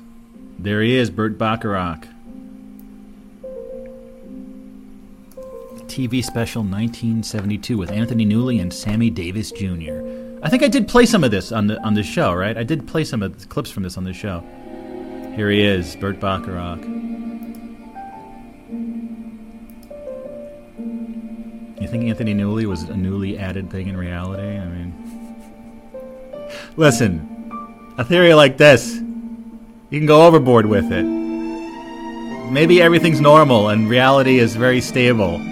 Yeah, right. Please. Please. Really? Uh, real stable. Yeah, reality is real stable. Uh, yeah, just look around you. Yeah. Anyway, let's hear from Burt Bacharach. I want to hear when he's like when he's like chatting with Anthony Newley. Well, first he has this conversation with Sammy Davis. Did I play this? wife and my wife myself. But uh, Vicky feels the same way. It's kind of groovy to walk in and everybody's so excited about it. But I got to tell you something, Tony, Anthony Newley, man, he is so bashful about. I did, I did play this, right? Tony Here's right Burt. now is doing a musical with Leslie Bricusse. Yes, it's called The Good Old Bad Old Days, and they're in rehearsal. And I've Here, here he is talking to Anthony friend of Newley. and said, Sammy Davis Jr. is opening. Yeah, they're doing that, that joke thing where they're sort of gently ribbing each other. was something also about a, a hat. Hmm, it's possible. Anyway, Burt Bacharach. Wow, he outlived all of them. I mean, these other guys have been dead for quite a while. So, yeah. Burt Bacharach. Yeah, he has a lot of big songs. Anyway. What's his biggest song? Let's go on Apple Music, see what his biggest song is. Burt Bacharach. Burt. He Burt. B U R T, not B E R T. Right. He, he went the U way. The U way. Uh, what the hell's going on here? Let's see. And his name is like Bach, like Johann Sebastian Bach, but with an Arak at the end. Burt Bacharach, let's see. Top songs. What the world needs now is love. I think I had a music box that played that when I was a kid. You know, those little things you wind up. World needs now is love. Is that sort of like, I'd like to buy the world a Coke in perfect harmony. Let's see if we can find that music box. What the world needs now, music box. Let's see.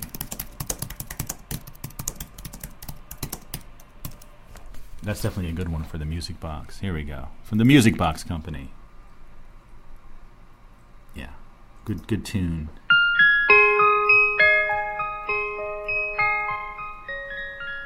Uh, that doesn't sound right to me. No. No. How about this one?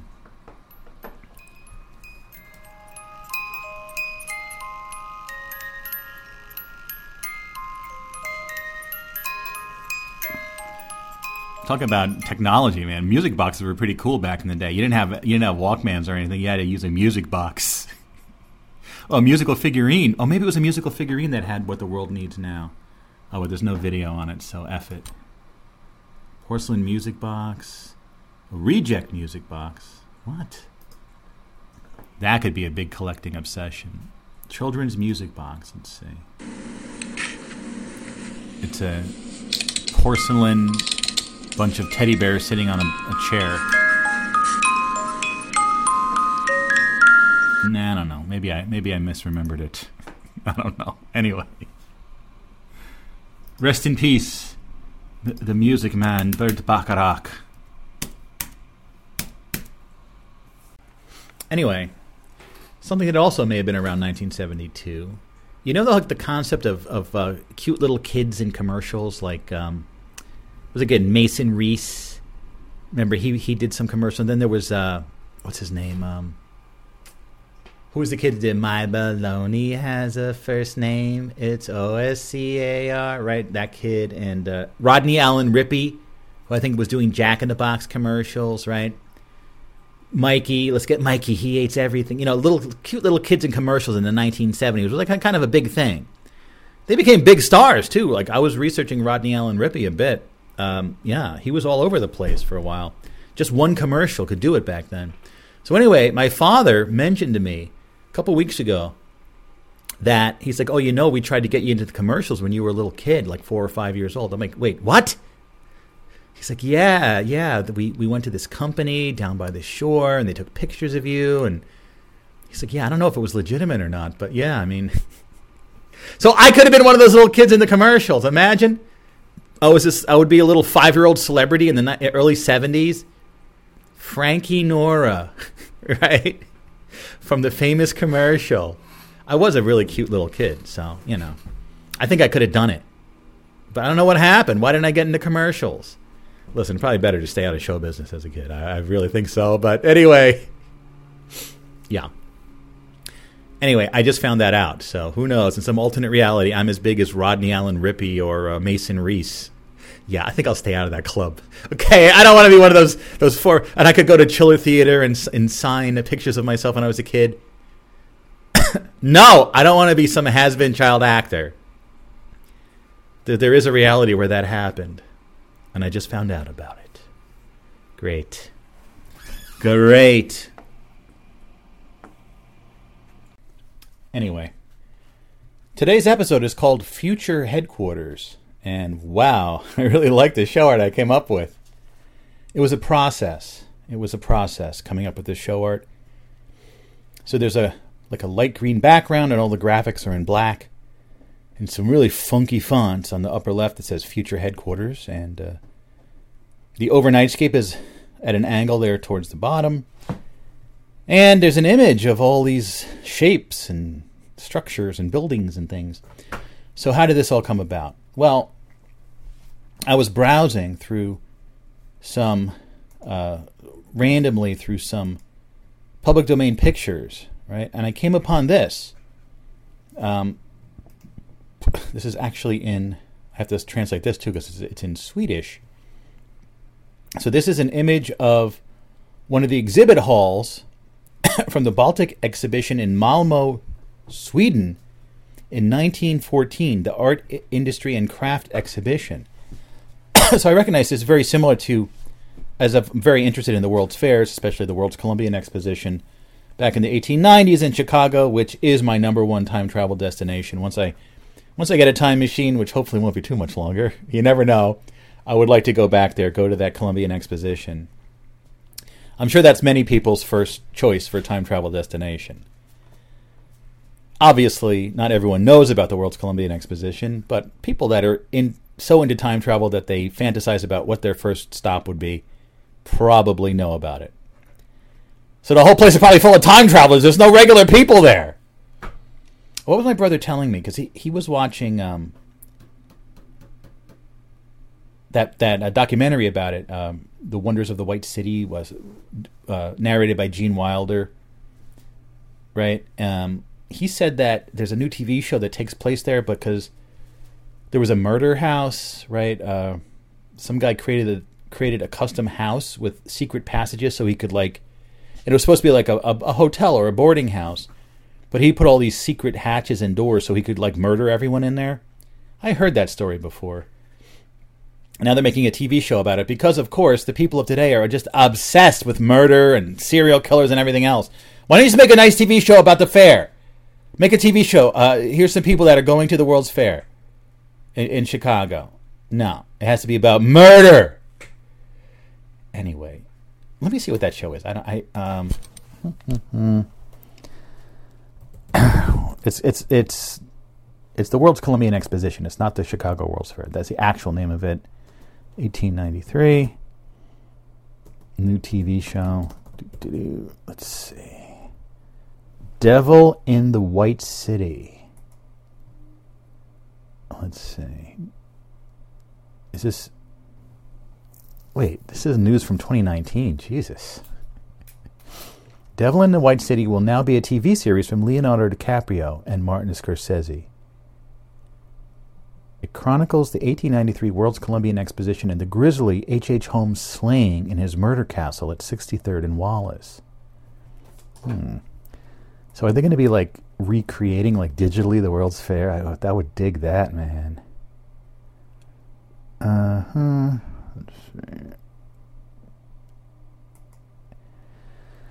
Okay, it's a t- it's okay.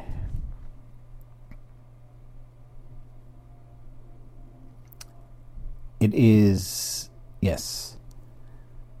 I guess it's been in the works for a while. In 2019, Hulu began developing a series based on the book. Leonardo DiCaprio and Martin Scorsese are designated as the executive producers of the product project, along with Stacey Sher. Sure, I know who that is. Sure. it was announced in January 2022 that actor Keanu Reeves was in negotiations to star in the series as Daniel Burnham and Todd Field would direct the first two episodes. Production and filming are expected to begin in March 2023. Ooh, that's next month in Chicago and Toronto, with the series expected to launch in 2024. In October 2022, Keanu Reeves left the production without comment. Field left the project a couple of days later. Oh boy, everyone's quitting left and right. Sounds like a troubled production.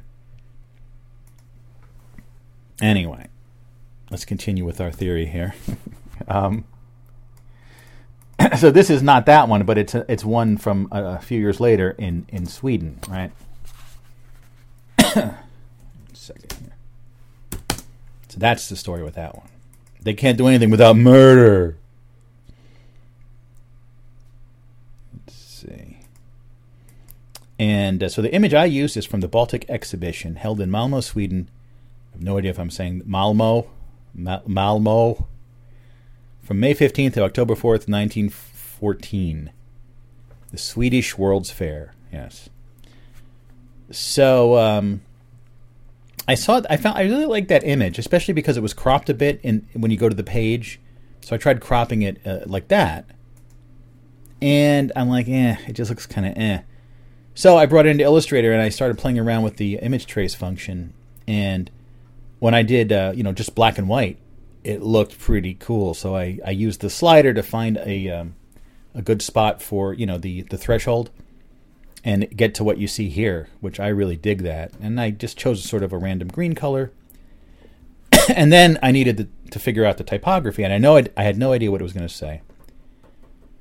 So for the overnightscape, I had been playing around with this ultra obscure font called Olympiad Black from VGC and I typeset the overnightscape in it, and I didn't really like the way it looked. So here, I took that and I uh, sort of um, made made it lighter, and I think it looks pretty cool the way I finally worked it out. But yeah, that's actually Olympiad Black from VGC 70s font, looking very strange but very cool. So then I kind of got onto this kick of um, in type catalogs. There's they set they typeset different phrases in these fonts. So I got to uh, when you want to talk about obscure fonts, there's nothing more obscure than the photo lettering fonts because photo lettering had thousands of fonts, and I do have a few photo lettering publications here, but they never ever showed all the letters. They only showed sample text. Almost every type company in their catalogs would show every letter, eh, eh, right? So if you had a an old type catalog, you could recreate the font. But with photo lettering, you can't do that because they never, ever, ever did that. Um, they went out of business, and a company called House Industries down in Delaware bought them and had all of their fonts on photo strips. And they started half heartedly doing some releases, but they only have done a few dozen fonts, and it seems they gave up on it. So there's some warehouse somewhere with this incredible typographic treasure, and if I if I had money, I would absolutely pursue this and try to get all those fonts out there because these fonts need to be seen. As it is, you can only see sam- samples of the font, so there's only a subset of letters for every font. I found some cool scans from one of the catalogs, and um, so the word future is from a font called Fuchs Space Age A, and the word headquarters is from West Doofus Casual. Again, these are super ultra obscure fonts, and it's questionable whether a full showing of these fonts is, is, is available to the public at all. Right? I don't think it is. So, anyway, that's the story. So, I really like how that looks. And then just the phrase future headquarters. Um, you know, I've used the word headquarters or sub headquarters a bunch because I think, you know, like headquarters, you know, the main meaning is just sort of a place that where a company or some organization is based. But the word head, with its more you know countercultural meaning, is like a expanding your mind, taking drugs, headquarters, right? And there was a Monkees album called Headquarters as well, and Head. Um, always like that phrase. So future, it just looks really good in that font. So I figured future headquarters kind of works with that image, and that's the story. It it does actually resonate with uh, an idea I've been working on lately, which is just um, and I've mentioned this a bunch recently that at some point we're going to have to make a three dimensional place for the Overnightscape Underground, right? It just is a natural progression from a flat internet to a three dimensional internet, a metaverse. And I've been doing a lot of thinking about it, and um, sort of like our future headquarters, right? So, our virtual studio, I really started thinking about some of the parameters of what it would be like. And I actually started looking at how do you build virtual spaces in VR chat, for example. So it's a lot of work building VR spaces. So that I think would naturally limit, in a way, how extravagant it would be, right? Because I want to create a space for the Overnightscape Underground that's not tied to any one metaverse or any one game system or whatever. I want it to be a design that could be implemented in a number of places. So it would have to be rebuilt for each new system, uh, or maybe some stuff could be reused. I don't know. I'm, I, I have just barely scratched the surface of this process. But I think an important, for our purposes, it needs to be built with um, purpose driven, right?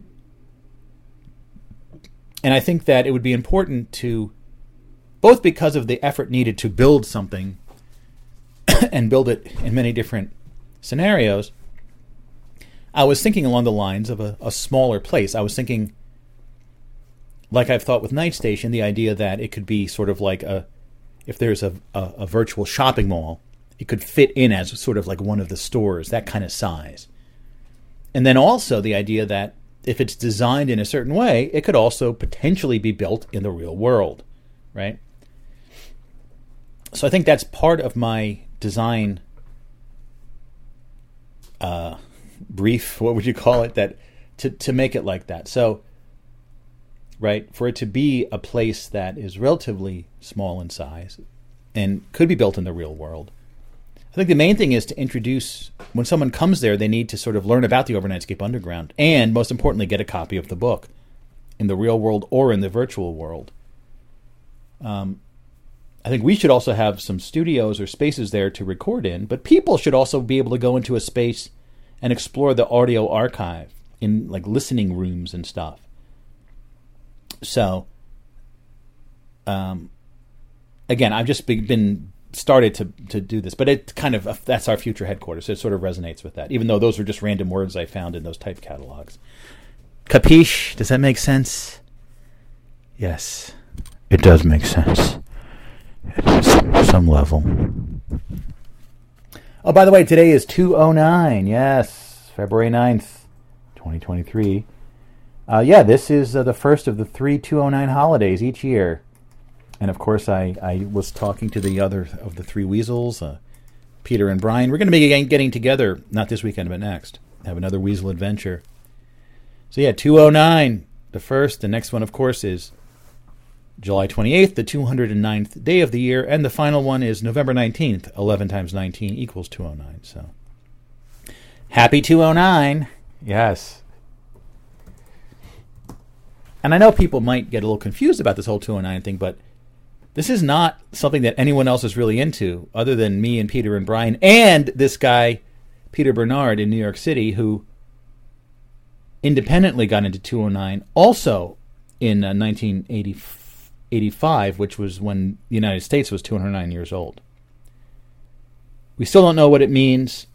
We do see an awful lot of 209s in movies and references, so I don't know if anyone else knows about it. It's not one of those big things like 666 or 23 or one of these other 420. It's not. It's just. It should be at that level, but it's not for some reason. Anyway, and of course, me and Brian, you know, when we met on the first day of college, we found we both had dorm room 209 in two oh adjoining dorms, and that was a weird coincidence that started the whole thing. Yeah, so happy 209. And with that, I'd like to say Thank you for patching in to this episode of The Overnightscape. I'm your host, Frank Edward Nora, and we're here in the Overnightscape Underground, a radio station inside a book. I do also want it to, like, for the virtual, it will be inside the book. So the, the entrance will be the book. The book will be sort of the entranceway. So you're going to go inside the book to go into the place. Yeah. But yeah, this is uh, a radio station inside a book. Go to onsug.com to get all the information. O N S U G stands for Overnightscape Underground onsug.com. And uh, go to that there. You can get all the latest shows. You can buy a copy of the book, which I have right here. A hefty 700 page book from 2021, which I will be updating uh, this year. This contains all the listings of all the shows, all the show art, and everything.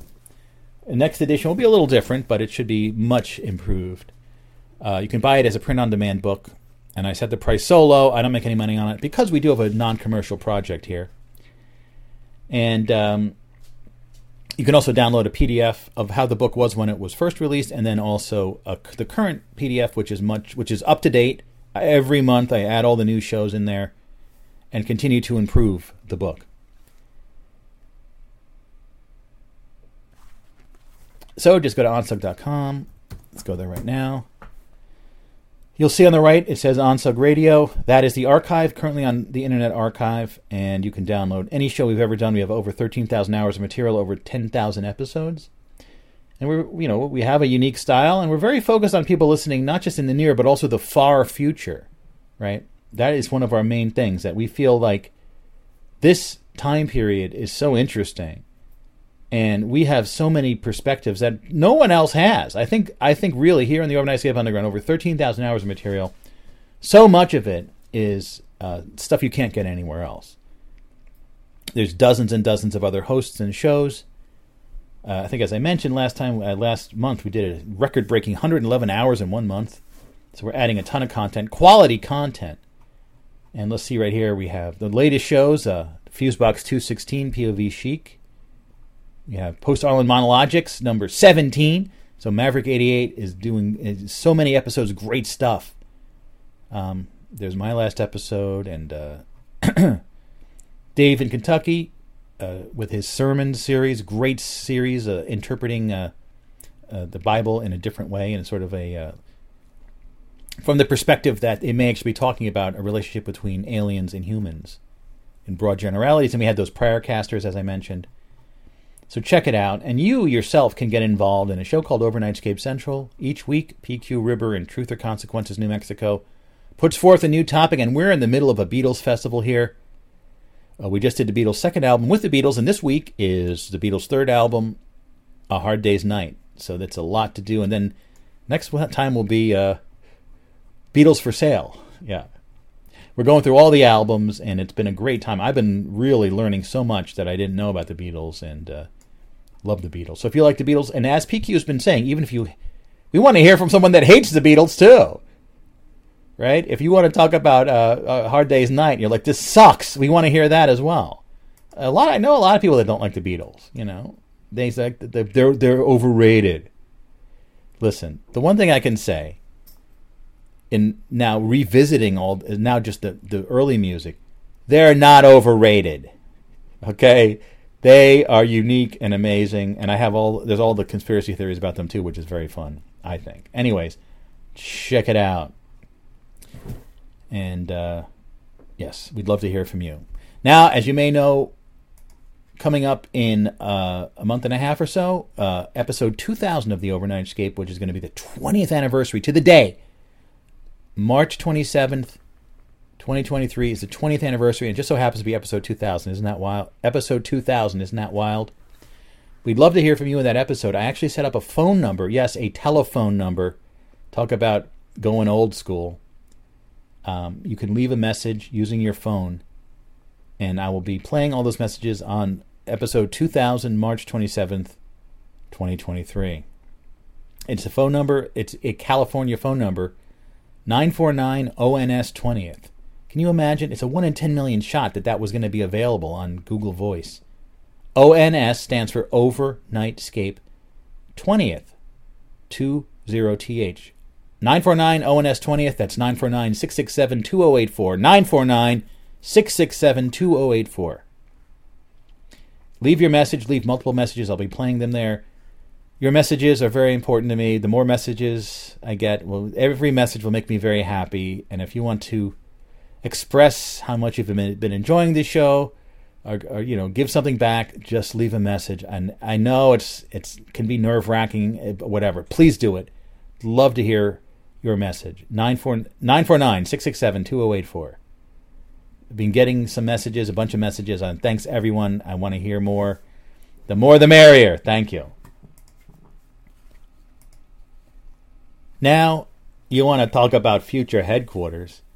How about the future, as in about 15 seconds from now? You're going to be uh, involved in something very cool, very groovy. An audio mashup at some level known as the other side.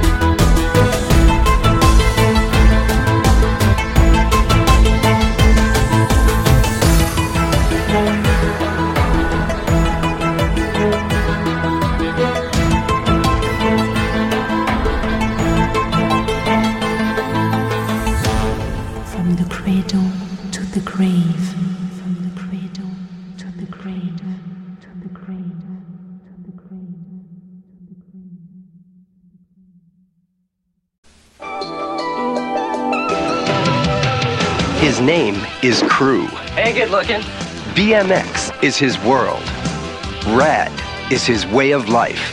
world would be a lot better off without kids. We're here for the biggest and most important bicycle motocross event ever held, Hell Track. This is a very important race. The very finest riders in the country are here riding for some $100,000. Hell Track in this big town. They've got to be kidding. This is a joke. I really think I can get this one. I think I've got a chance. I don't want to hear any more about it. Everyone's on his case. Get that. The paperboy thinks he's a pro. He's nothing next to Bart Taylor. He's got the style, There's something about the way you ride so naturally. and he's going to prove it. I've never seen such raw determination and talent in one kid. Against the factory hotshots. Looks like the local yokel's gonna race after all. It's gonna take a miracle to beat this guy. Against the big money fixers. All you have to do is take out that kid. Against impossible odds. You scared now? This guy doesn't even stand a chance. Yeah, yeah. He's going for it all.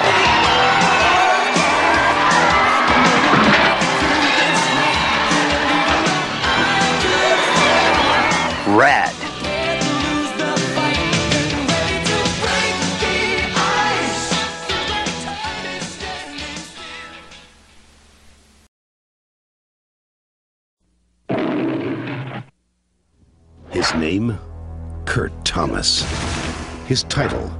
Three-time world gymnastics champion.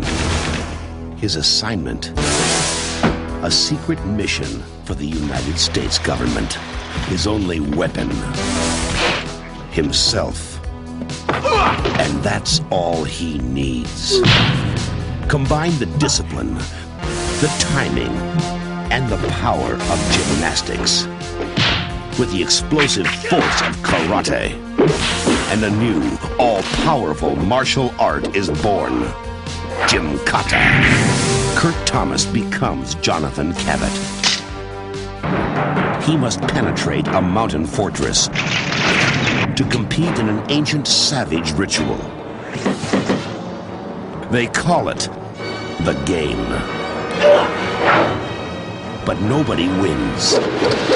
And nobody lives. Until now.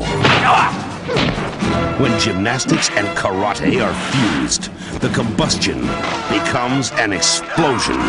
And a new kind of martial arts superhero is born. Gymkata.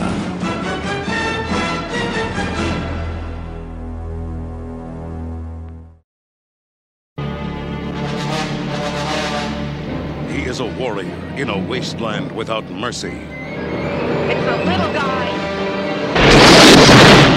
Survived where countless others have died. Good shot, huh? He has destroyed all that would kill him. Control. He is the only one who can face the challenges of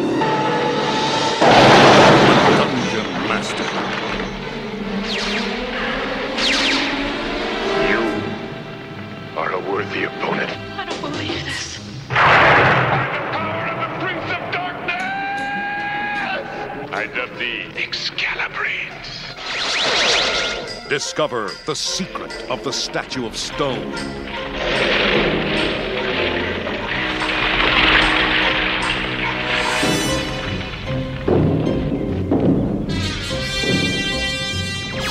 The ungodly demons of the dead. The trap of rat spit, the slime ball. The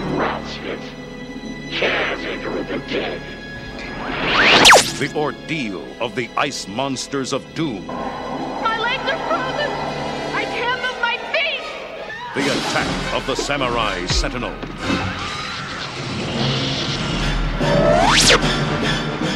The treachery of the monster of good and evil.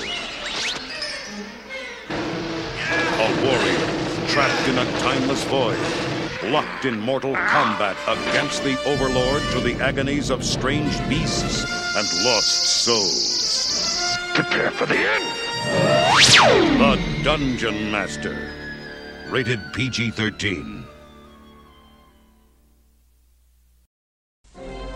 In a hidden fortress concealed by impenetrable jungle dwells Dr. Abbott Reeves, a brilliant but devious scientist with the power to create Help the mandroid from the cage, Takata. Any malfunctions? I had some trouble with this. Feels like a delay in the neurosynapse trigger. And the will to destroy. Move its memory and dismantle it. It's half human. He must be eliminated. Colonel Nora Hunter has the brains to mastermind the operation. We need a full-time mechanic, my friend. Fontana, the river rat. What are you doing? I saw this in a movie once. When he finds himself in a tight spot, someone else has to pick up the pieces.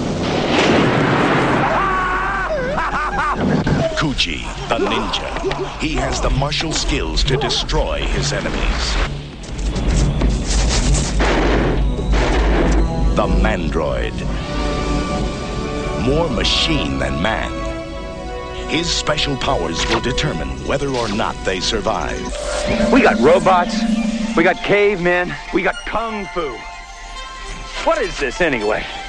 Some kind of damn comic book? It is the most perilous journey any one of them has undertaken. And once they reach their destination, they face the most awesome power on Earth. You don't understand. Soon I shall rule the world.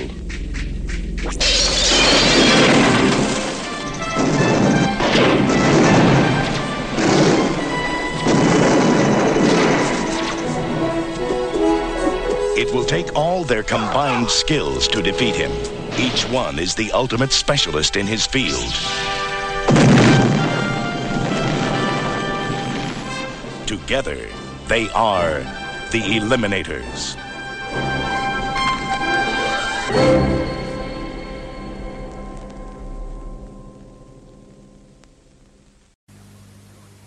Are your parents encouraging you to get a college education? Let me kill him!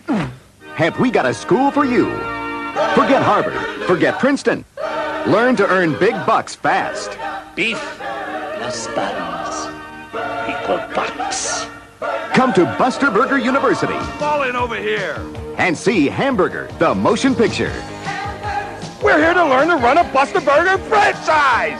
A lot of bull in every bite. A lot of bull in every bite. But you'll get more than just an education at Buster Burger U. Are you crazy? You'll be stimulated by a student body that shares your interests. Real neat. You'll find a faculty that really cares about you. On-the-job training will get you ready Can I, Buster, help you? for the fast-paced world of fast food. All I ever wanted was to be a Buster Burger manager. America, you're getting very hungry. Hungry for the burger that makes you full. You're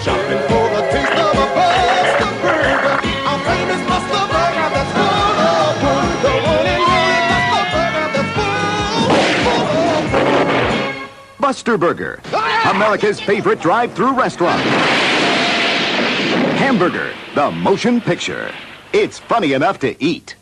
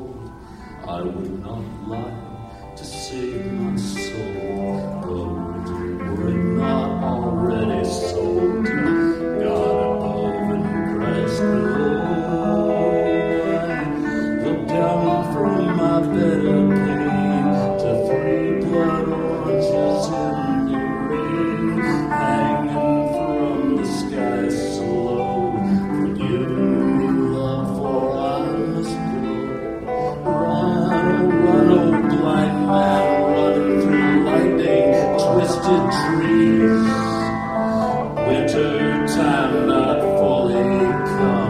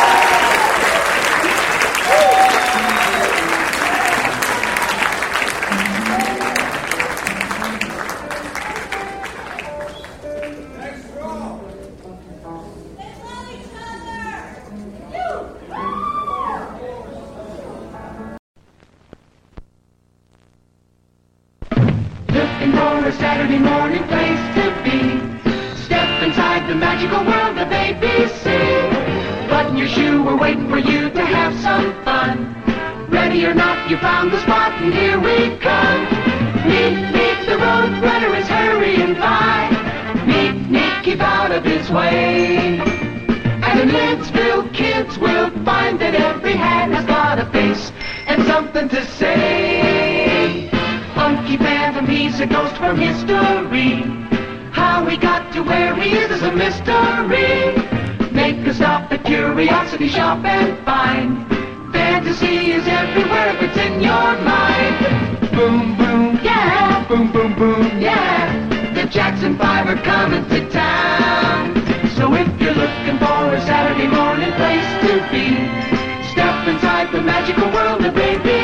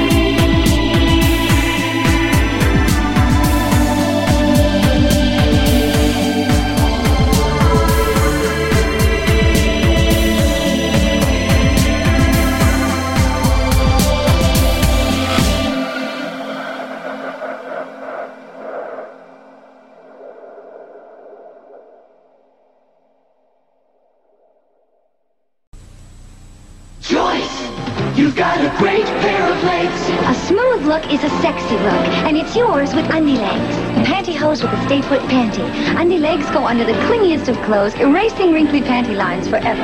All that's left is you.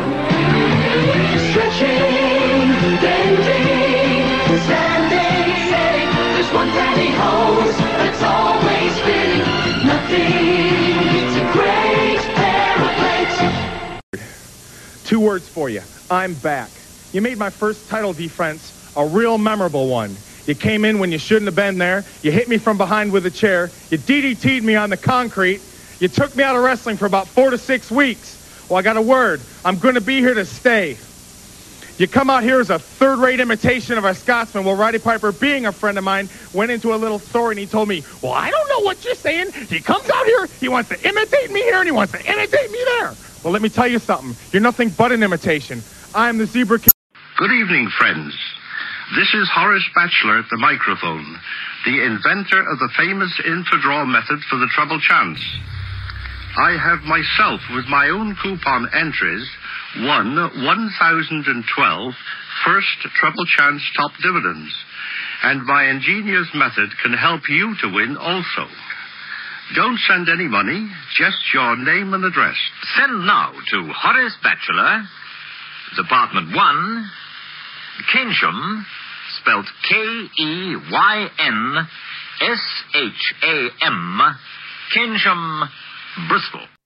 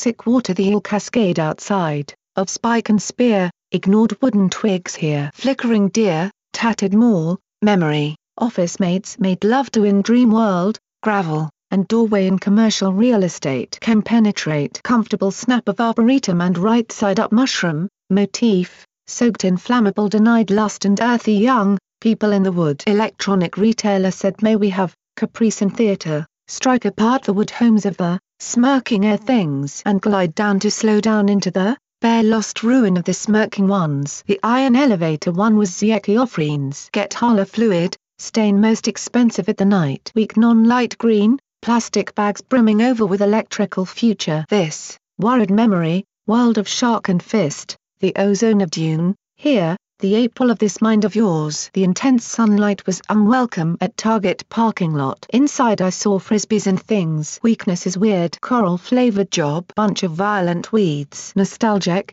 memories like an arena full of screaming fans, and me there, rock god, they storm the stage. Going where was, under tiles in discount clothing store, pulsating weird conduit, and damp grass in front of CVS. In a kind of rich town. Sleeping a random afternoon away, like cats. Monster sci-fi vehicle, giant airplane thing, whole city inside, is coming in for a landing. But an airport a world away has pretzels and bottled water, and computer magazines. Being that I was a cartoon dog, I already know how to talk. My daughter in the dream was a celebrity daughter shooting Ouija boards with shotguns as jam bands play. My 48 parents dance a winch pulling dance. Spire, traditional UFO and drug-induced vision, organic, produce on City Street 3. Thrill of walk, me and her, why is there a heavy world to make this fail? Clear green plastic and quiet, discounted, computer games still too expensive, door beads but there, little dice, fan is on. The outside world is such a complex, system dancing in such unbelievable precision that it seems dead and inert. But the spark ever seen, several times a day, elusive but the sense that if you just grabbed it, you could, rip away the curtains and see the real deal, the cool world, the hidden awesome original realm. Balance the on terrible, dollar store figurines massive, and alive, on parade and on some rampage. Samba tastic automatic, misery so cherished playfully shopping center, Shorp Shorp as his friend Ramada in of the past, A&P grocery land forever. Vulisk, Tinder, Aces ripped, foreign sub-basement. Lauren Early, Folkfire trance of foxes and atoms. The lobby of Hip Hotel, is bright. Mark Stem Paratha, U5 musty checkboard. Soaring, filter able to impress them heavy animal. Boat trip folks, feeling punchy and bored, jark jark they don't want the game. Stuck in time chalk, just suburban center, fear here, step back. Damn, the most mundane stupid bullshit is still, part of the totality of the realm. Helicopter land at Heliport June 24, 2004 5.02 pm, me on ferry, watching, the only passenger to Pier 11. Night Wanter, Night City Story, amusement areas, airports, factory jobs, sun dawning characters with flying ability, sit, on freight trains, make the move, race, etc. Bruising our lips on buttercups, the smiling consultant. A magnificent, dirigible two-mile wide shaped like the helicopter, a maelstrom of poorly focused intense creative brilliance. Where is the jark of coal? Care about field, when the secrets revealed how do you know it's real? The big game, we are people, we don't know the mechanism behind it. When each of us goes behind the scenes, will it be clear, easy to understand? Driving around in Cranbury and, Plainsboro, younger me, head full of foggy frustration, think fangs jabbed at world, and the frozen milieu of the rail commute winter. Not that bitter alienated wanderer, glimpsing bits of wonderful home here and there. Some cities, some stores, crafts, meetings, good things. Torus and healthful leisure. Just all sorts of human interaction, he does not want to join in, wants to remake the world so he's comfortable with it, and rules it. Damn how far away seem the motor homes, motorcycles, families gathering for music and fairs, games, and sports. That way out there. It's already okay, this place, as he slowly snaps out of deep daze. That Dreamer Valley School, mystical thing, Clayon, McDonald's French fry holder, circle of trees, occult kids and a smirk and a promise of young adventure, dusk and, witchcraft and stuff. Shaking my head, trying to grasp it. Another kind of life, only available in dream, visions of, sunsets and robots. Elements of it, hanging out with cool, people, willing to try things, not stuck in a rut. And just the, magical feeling, vague and far away, I don't understand this, vision fully. My alienation, my war strategy. Once the home of ThinkFang, called Superior then, OSOA Week, is Ine of Oblivion a super occult amusement, began 10 years ago today. It lasted till issue 446, February 16, 2003, released February 24, 2003, featuring ThinkFang 1103. Obliviana, hung on in one form or another till recently with the end of its last vestige, Bluffcosm, which occurred with the release of the Overnightscape number 61 on May 20, 2004. About a month later I gave Superior the new name ThinkFang, and I started with these new ones 10 years ago today. Started a journey, got deep into delusion, but now I am getting better. Rain and one lane and salty freedom, the tow truck, coming looks like a jester's cap. Our deep fantasy, land, leisure maniac. I taste the skies above parking lots with magical tongue, pat, the heads of mushroom kids and sulk and sneak in, darken consumer electronic stores. Yeah this pure here. Tribal caffeine mazes, digital, marketplace highs, seems hope for better future is clean and, dear before come dirtying lobby slosh. There is a history, and it entertains, on this line is a fun life. Just rumbling down a road, bumpy and complicated, like, intricate circuitry and written like novel. Think of cloud, expanse, mind all over, a lot of little people and meetings, here and there, maybe back to the road. The compartment, of layer upon layer of shopping and safety. White morning grey, sun-drenched road, and rainy week, kid craft Sunday long time ago. Eagle alien guns, card, game fractal socialize, enormity of the nostalgic and visions, of girls in museums. Latest obsession, series of distractions, fun and cool and perhaps sadly meaningless. Wallow in, the rising sparks of the old. More of a fantasy world all, the time. Defensive and service of comfort zone.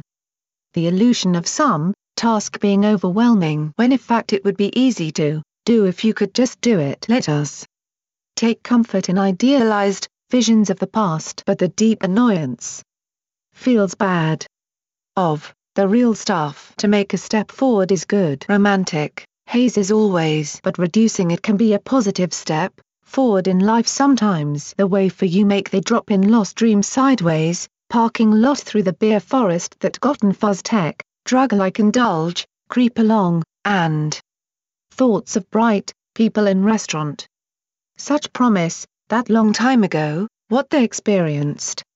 Inside a super cool van in 1970s. Think you are glimpsing that thing in all those life memories, made into mythologies. Shake my head.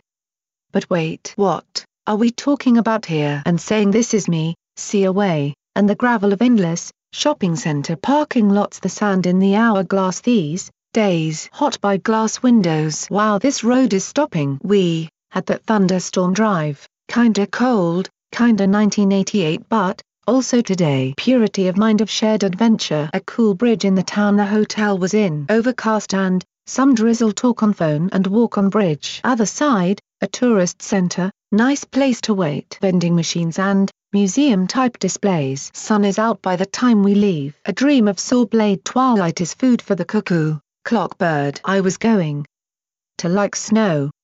People inside, cool fireplace. Lost of haze of the metal, find.